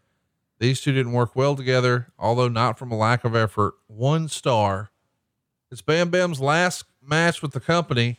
Do you know when he comes through the curtain in the back? That's it. We won't see him again. Or are you guys still hopeful that you'll be able to figure something out? No, I, I think at this point we knew, and you know Scott was he was done. He was ready to go. So good luck to him. And and Bam Bam was one of those guys. I always had a soft spot for. I, I always liked him. Always got along with him, and he was a super nice guy. But he was defeated, and he was unhappy. So it was time for him to go be happy.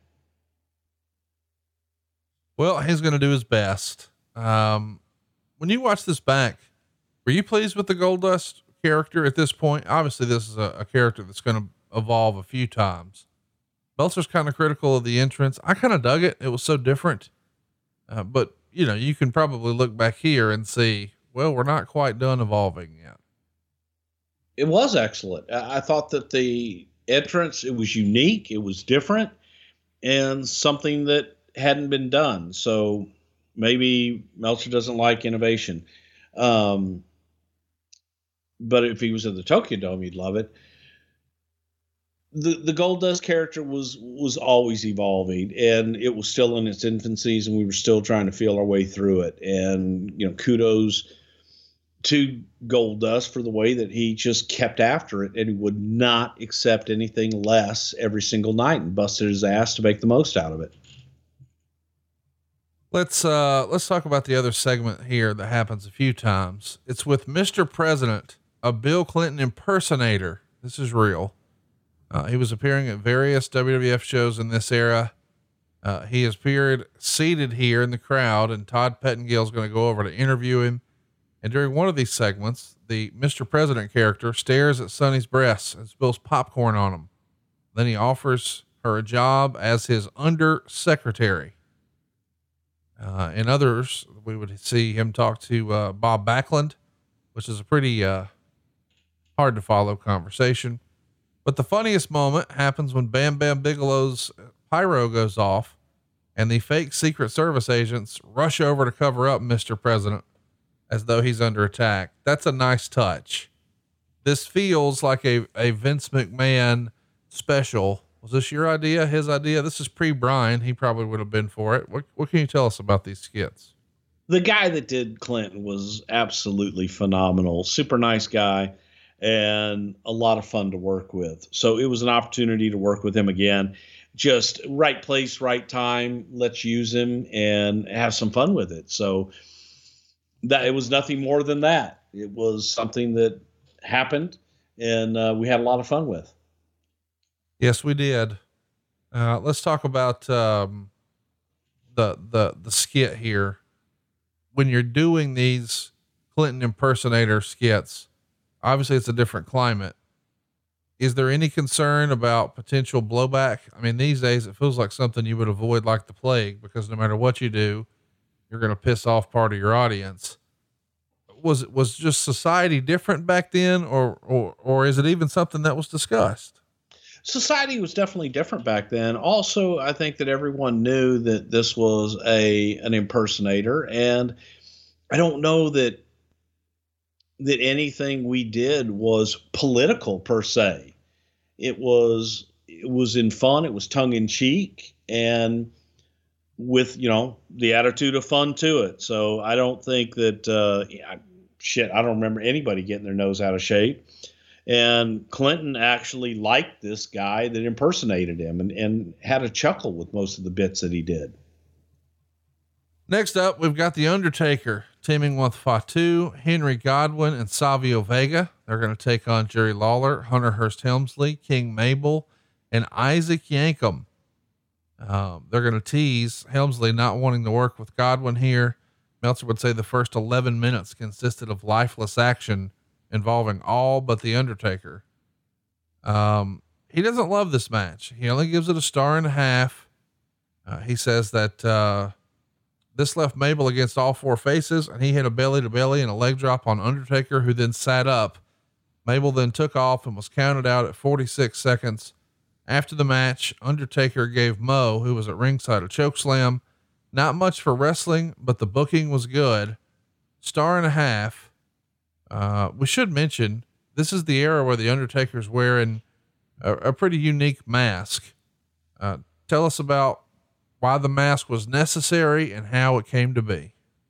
The mask was necessary from errant either punch or elbow from Mabel in a previous match, it shattered Undertaker's orbital bone. So for him to be able to compete still, we had this specially constructed mask that, that was padded, but it also was able to hold everything in place. So even if he did get struck in the face, it wouldn't cause any more damage uh, to the orbital. And it, it just also is a testament to the professional that the Undertaker was and is, and just how tough the son of a bitch is as well to be able to go out and work the matches and do what he did with that kind of an injury.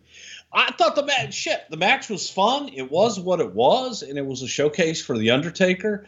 I think that the the most fun of the whole thing was the tension that finally Jerry Lawler and Undertaker would be in the ring at the same time, and we we helped kind of nudge that along to say, "Oh, Jerry, he still hasn't forgotten how he was treated in Memphis." And um, I don't know about that that tombstone, how that's going to be. And Lawler being a pro, Taker being a pro, it, it, was a lot of fun. So I thought I thought the match was fun. Told nice, quick little story. Let's talk about the guys participating.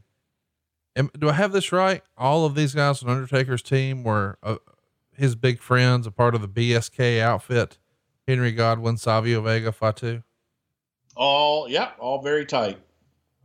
Meanwhile, the other side, I just don't think Hunter was hanging out a lot with King Mabel. I could be wrong. I just don't think they were probably riding partners. You never know. Sure. There's room. What do you think of the Undertaker's look here? I mean, uh, it's a pretty cool look. It's very, it's, it's at least memorable, right? Yeah, very Phantom of the Opera ish. Yeah.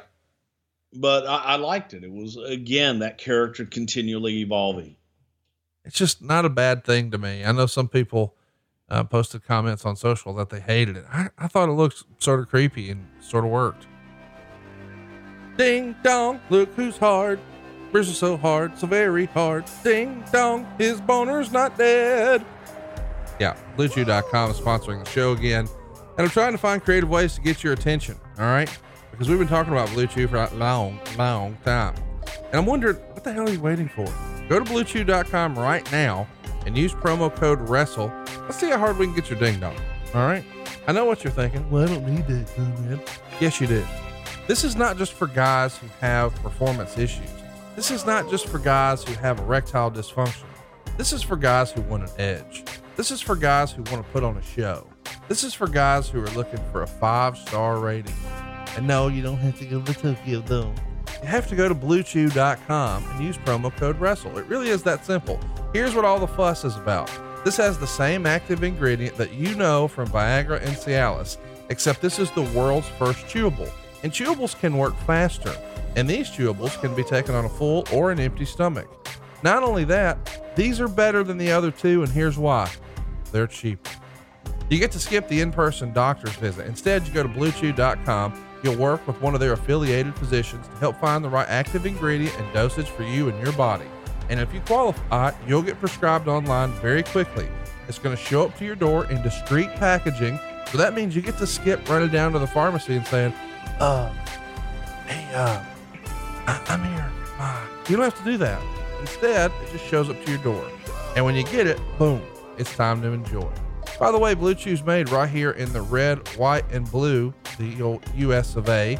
We're so proud of that. And we're so proud that you're finally going to know what all the fuss is about. This is can't miss.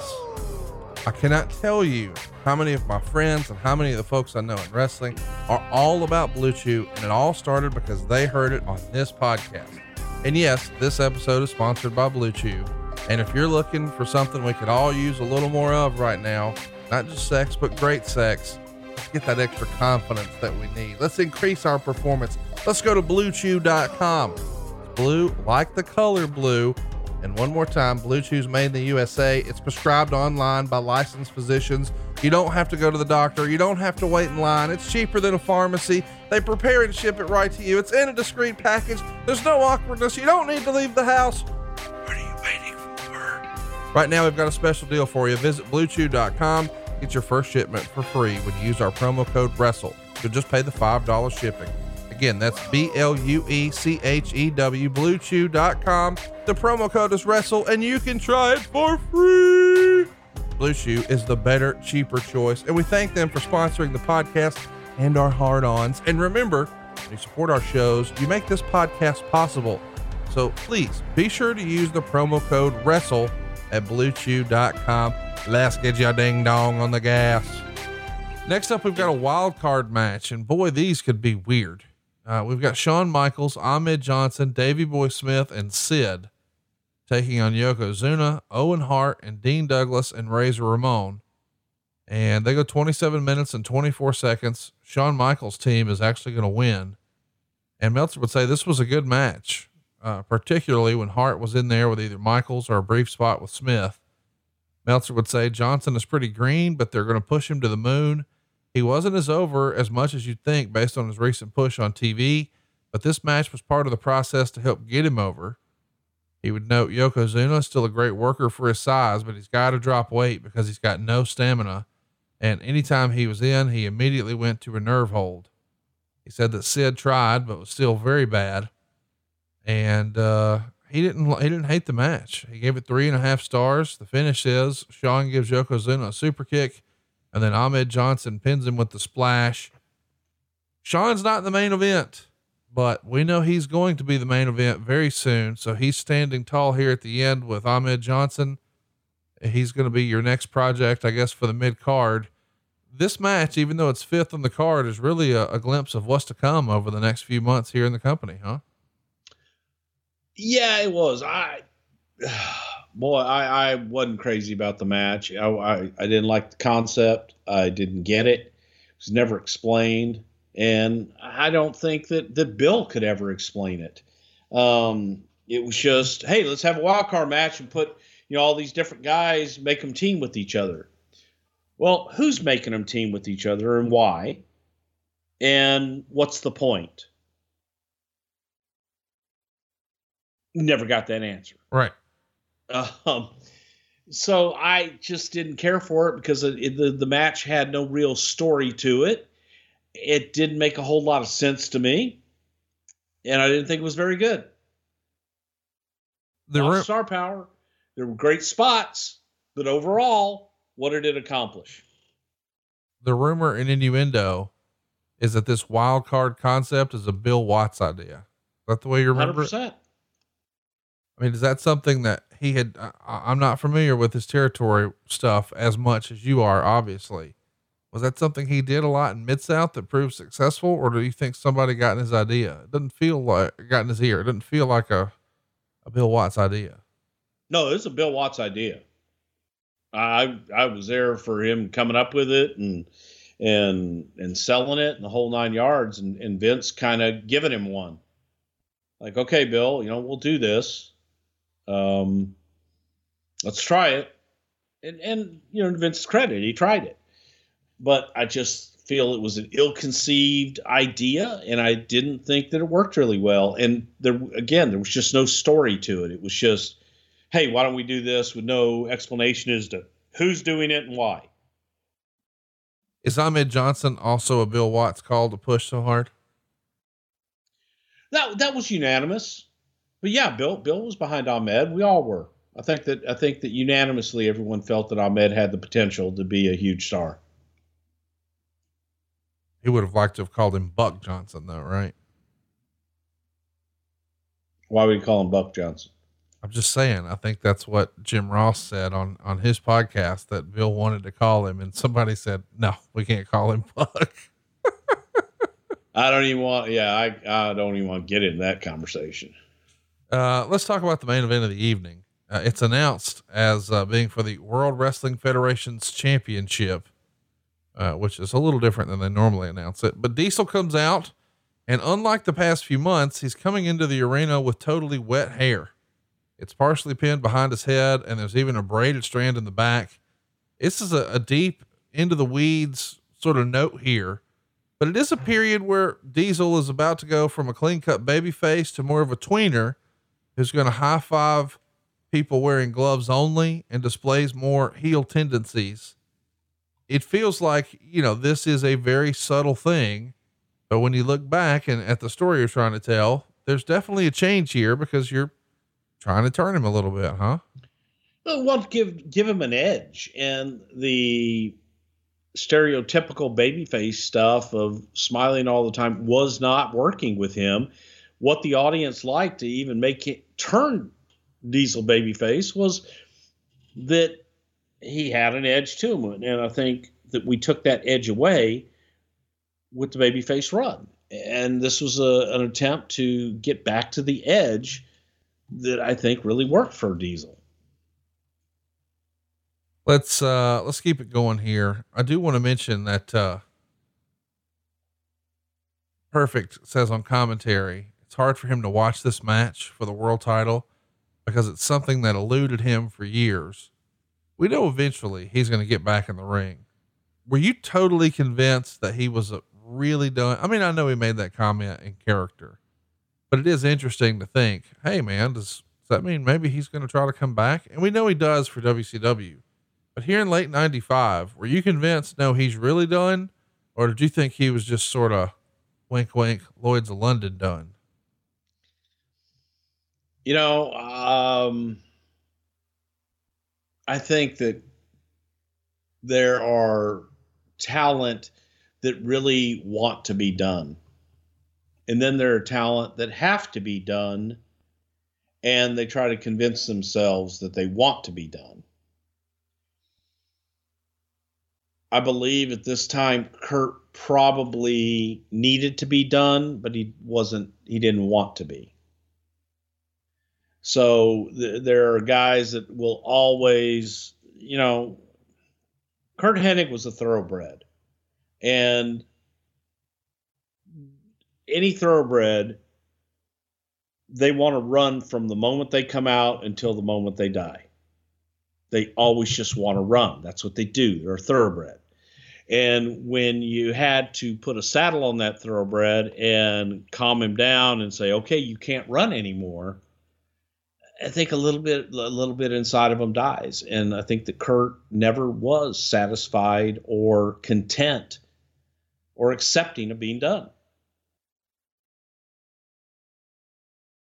Let's get to uh, the main event. Bret Hart is going to beat Diesel here in 24 minutes and 54 seconds to win the championship and become the WWF champion. Uh, when they start, both men uncover one turnbuckle.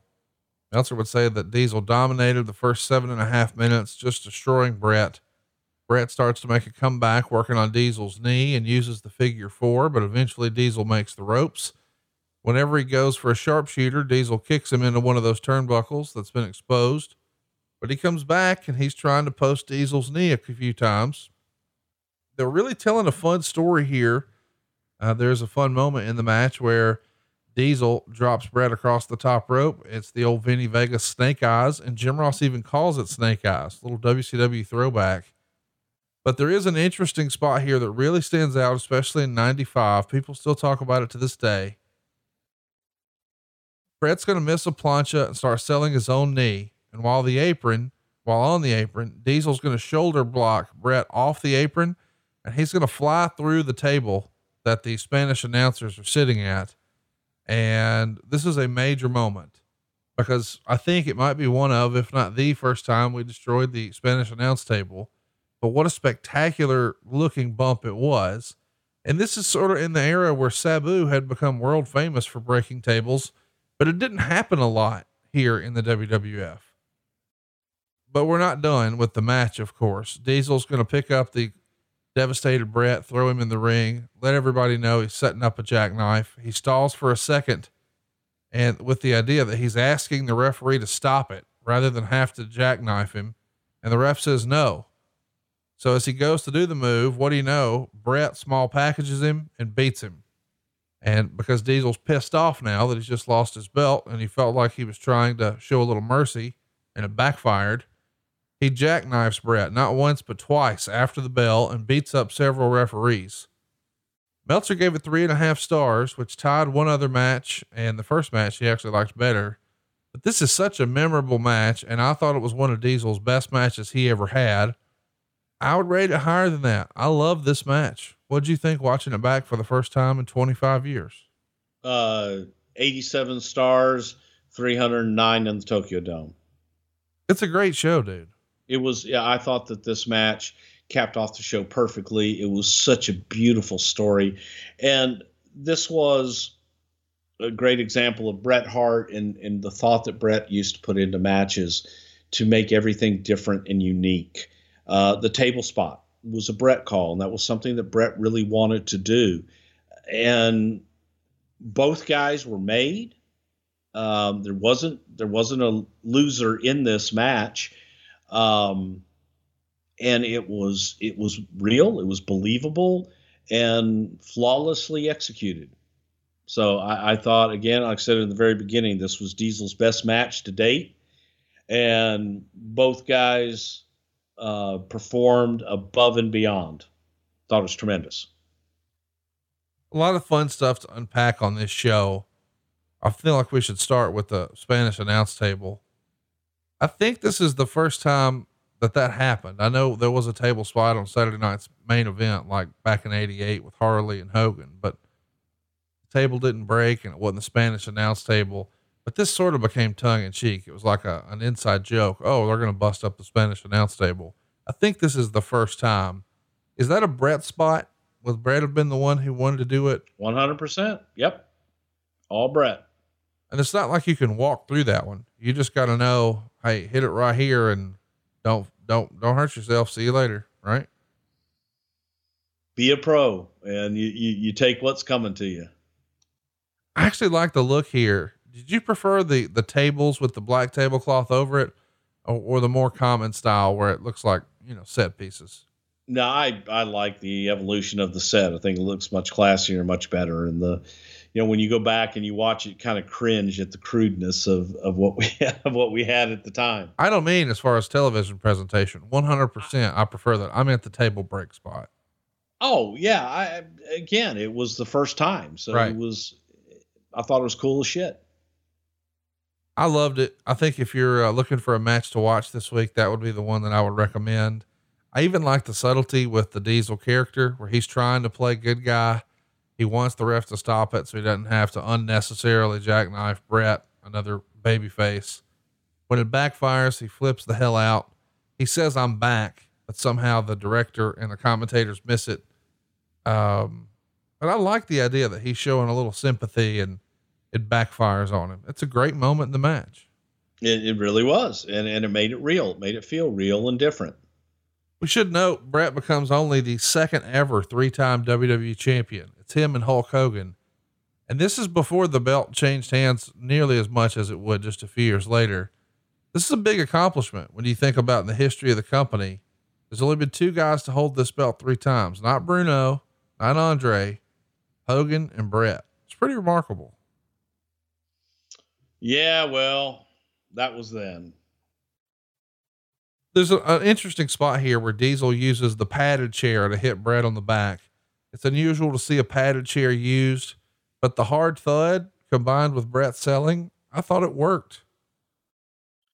It did. It was different, and I, and I think that it, it's also what we had to work with at the time. I liked the story they were telling with trying to, you know, chop him down. Uh, he's using the mic cable to tie up Diesel's leg. He's trying to post the knee. It really is a great story. Can't recommend it enough. I think, uh, Bret would be noted here by JR as having 41 pay per view appearances. These days, that doesn't sound like a lot, but boy, in 95, that had to sound like an astronomical number. When it came to the readers of the Observer, they thought the Bret Hart Diesel match was the very best match. They thought the uh, underdog versus Bodydonnas was second. And Meltzer would write this of the main event. The WWF title change meant the group's top position was no longer in the hands of one of the Kliq, although only time will tell if it is temporary or not. The show also left a question in fans' eyes regarding Diesel, who strongly teased a heel turn by giving Hart two jackknives after the match was over and attacking several referees. Diesel appeared to have been booed by 65 to 70% of the fans after the match, and the announcers McMahon and Ross played it up as if it was a turn. The new character and new attitude of the promotion was set up by Diesel's mouthing motherfucker when he lost the title. So it appears they believe the ECW approach, or at least the toned down version, is now the most marketable approach in this country, which is funny on a lot of levels. That was Dave Meltzer's comment. Yes, sir. Idiot. Well, let's talk about motherfucker. I did save it because I that's something Diesel said, and it was not told to say that, and that's something that was caught on camera and just just lived. But it was not, you know, no, was not told to do that. That was not planned. Well, he is selling it. It comes off as real. I- Is there any pushback when you're on pay per view like this? Obviously, if it's on TV, we could have upset sponsors and whatnot. Milton Bradley don't give a shit about this, though, do they? Yeah, not to my knowledge. Uh, again, it's not ideal. It's not something that we would have endorsed. Well, listen, I, I thought the, the match was well done. Uh, the story was even better. But I do want to ask because we're not too f- terribly removed from him being out of here. You know, he's going to leave, as is, you know, Razor. They're both going to show up in what, six months for the competition.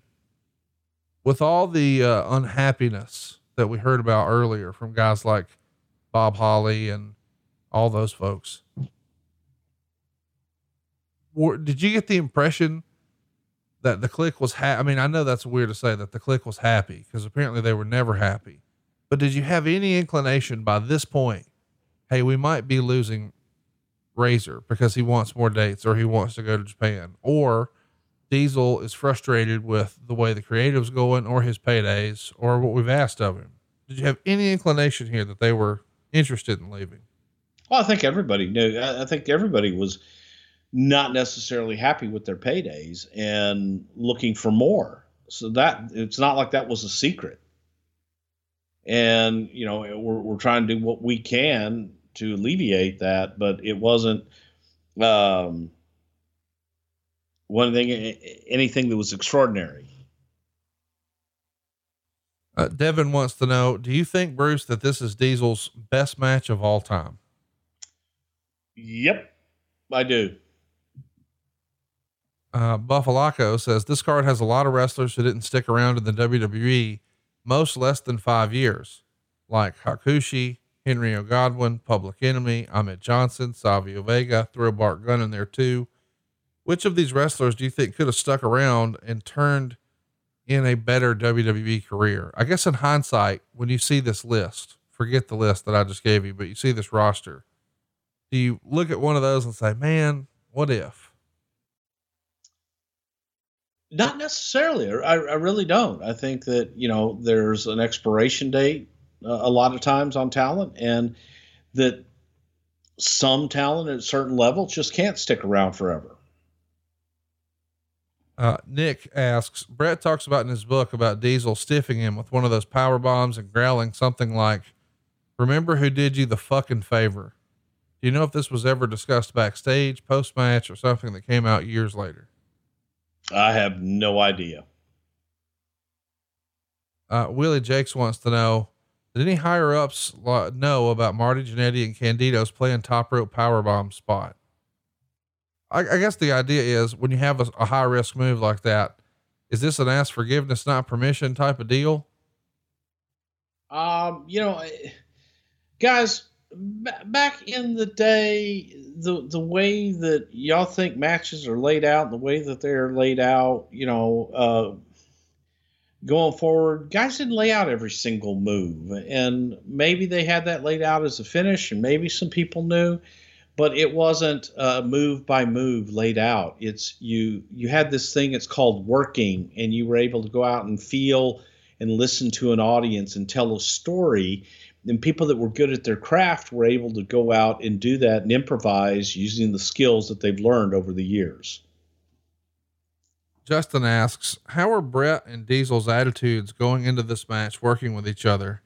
Was there any talk about turning Bret heel here and trying to push Diesel as an even bigger babyface?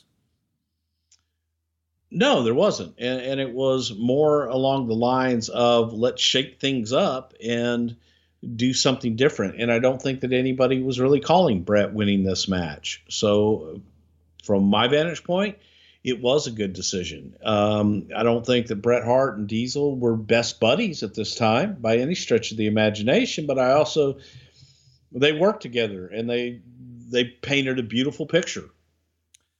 We know in February uh, at In Your House Six, there's going to be a story that comes out about the Undertaker working with, um, or being involved in a circumstance with, um, Diesel. And of course, Bret is working with Diesel in that pay per view. And, and, and allegedly there were some hot exchanges. And I wonder how much of that came from this story. Big Cow writes Kevin Nash tells the story of meeting with Vince and being pitched a charity boxing match against Mike Tyson for an hour before Vince finally slid in oh, you're dropping the belt to Bret at Survivor Series right at the end. Do you remember this story? I've never heard that story. No. When do you think, or when it's customary, is there a rule of thumb in this era? How would a guy in 95 find out you're not the guy anymore? We're taking the belt off of you. It depends. And, and again, you know, it's, it's a talent's job every single night to do what you're asked to do win, lose, draw, whatever it is, whatever it is that you're asked to do. And and that's their job. And I think that more than anything, it's a courtesy to let people know ahead of time and and things of that nature. But um, you know, Vince isn't one to oh by the way. Right. Jesse has an interesting hypothetical and maybe a somewhat difficult question to answer, but I kind of like it. And I think it's in the same vein as if you win the Royal Rumble, you get a title shot at WrestleMania. He says, Bruce, if you could change the Survivor Series to include stakes, what would you make stakes? Like title shots for the winners, better spots in the Rumble, kayfabe bonuses. It's an interesting idea. It is. It's just a lot to explain. And I, I don't know how you would have made that in, into reality. And, and maybe there is something that could have worked off the top of my head. I, I don't know what that is. I, I do think that it is more important when you have stakes on things. But uh, in this particular situation, it was a novelty and it was a concept. Lots of people pointed out that between the Goldust character, Diesel dropping a motherfucker on air, they've got the, the Clinton Sunny sexual innuendo. This feels like seeds of the attitude era. Watching it back, did you get that impression too? That, you know, we're, we're trying stuff that's not in our normal, more childlike presentation. I think there were seeds of it, yes, and I think that it was was designed to be a little bit edgier. At this point, who do you think uh, Vince thought was his top performer, Bret Hart or Shawn Michaels? That comes to us from Dave.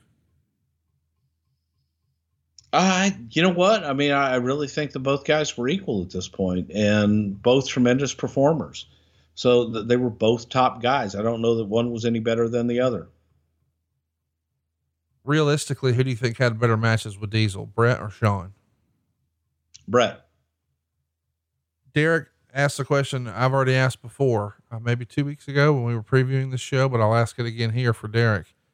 Were there any plans to keep the championship on Diesel and have him defend it in a rematch with him and Shawn at WrestleMania 12? No, there were not. So you already had in your mind it's Bret and Shawn. Did you think you knew the Iron Man stuff just yet, or did you just know the names? we knew the names, and, and, it was actually Pat Patterson who pitched the Iron Man um, a little bit later. But I, I, think that by this point we knew the names. And look, shit can change on a dime. Well, we hope it doesn't change next week because we're going to be back talking about Survivor Series 2005. This is from St. Louis. No, it's not. It's from Joe Louis Arena in Detroit. Easy for me to say. This is kind of a fun show because we've got Raw versus SmackDown. We've also got Teddy Long working with Eric Bischoff. John Cena is in there with Kurt Angle. Triple H working with Ric Flair. Trish is in there with Melina. Booker T is taking on Chris Benoit. A lot going on here in 2005. What might we talk about next week for Survivor Series 2005, Bruce? Well, you know, I think that probably the best story on the show was Triple H and Flair, and just getting through that whole the respect and kind of that that childhood hero, you know, meeting him. To me, I think that was probably the best story of the night. Well, I can't wait to break it down with you next week. By the way, if you've got a question for that show, you can ask it right now over at Pritchard Show on Twitter. Don't forget, you get all these shows early and ad free over at adfreeshows.com, including our brand new interview with Jim Herd.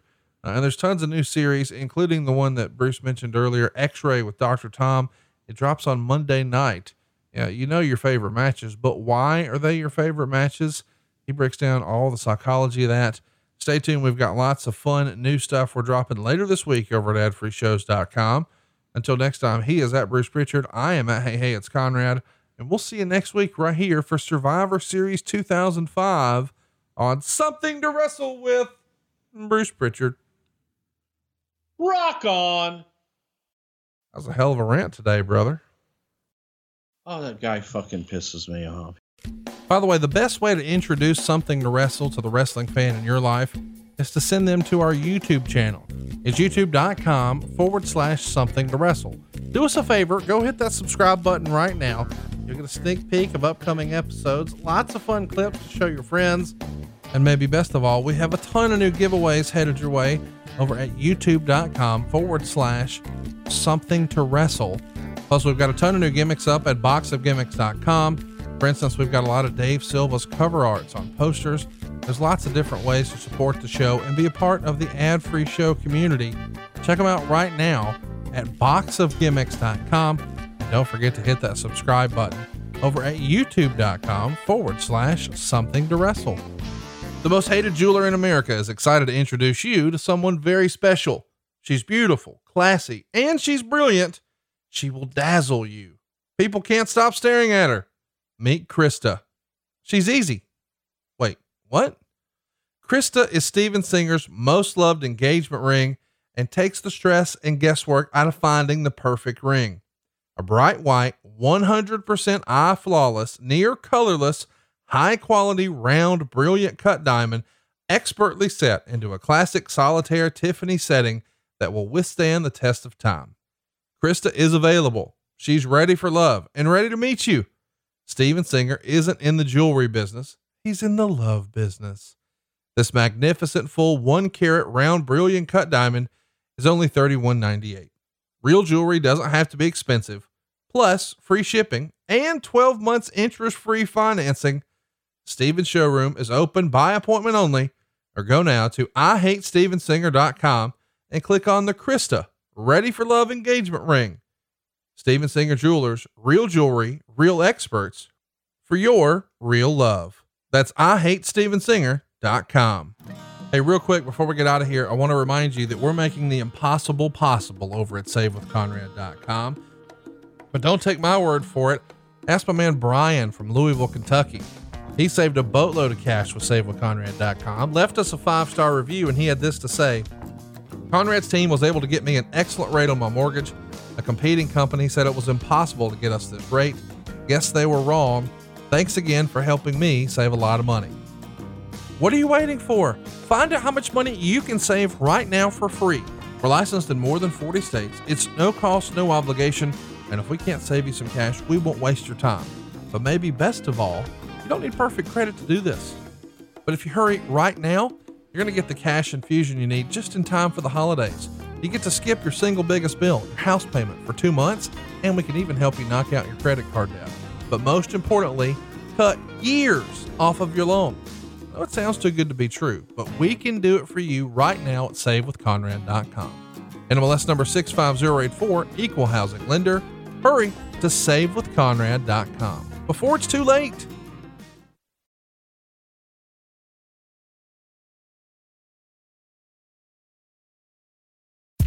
John brings his skewed sense of humor. Jeff brings tips to cut strokes off your next round.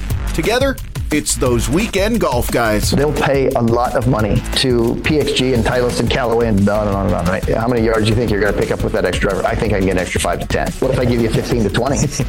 you pay me more. Jeff Smith right? teaches on a sliding scale. those weekend golf guys, the podcast, part of the Bleav Network. Just search B L E A V on YouTube or wherever you listen.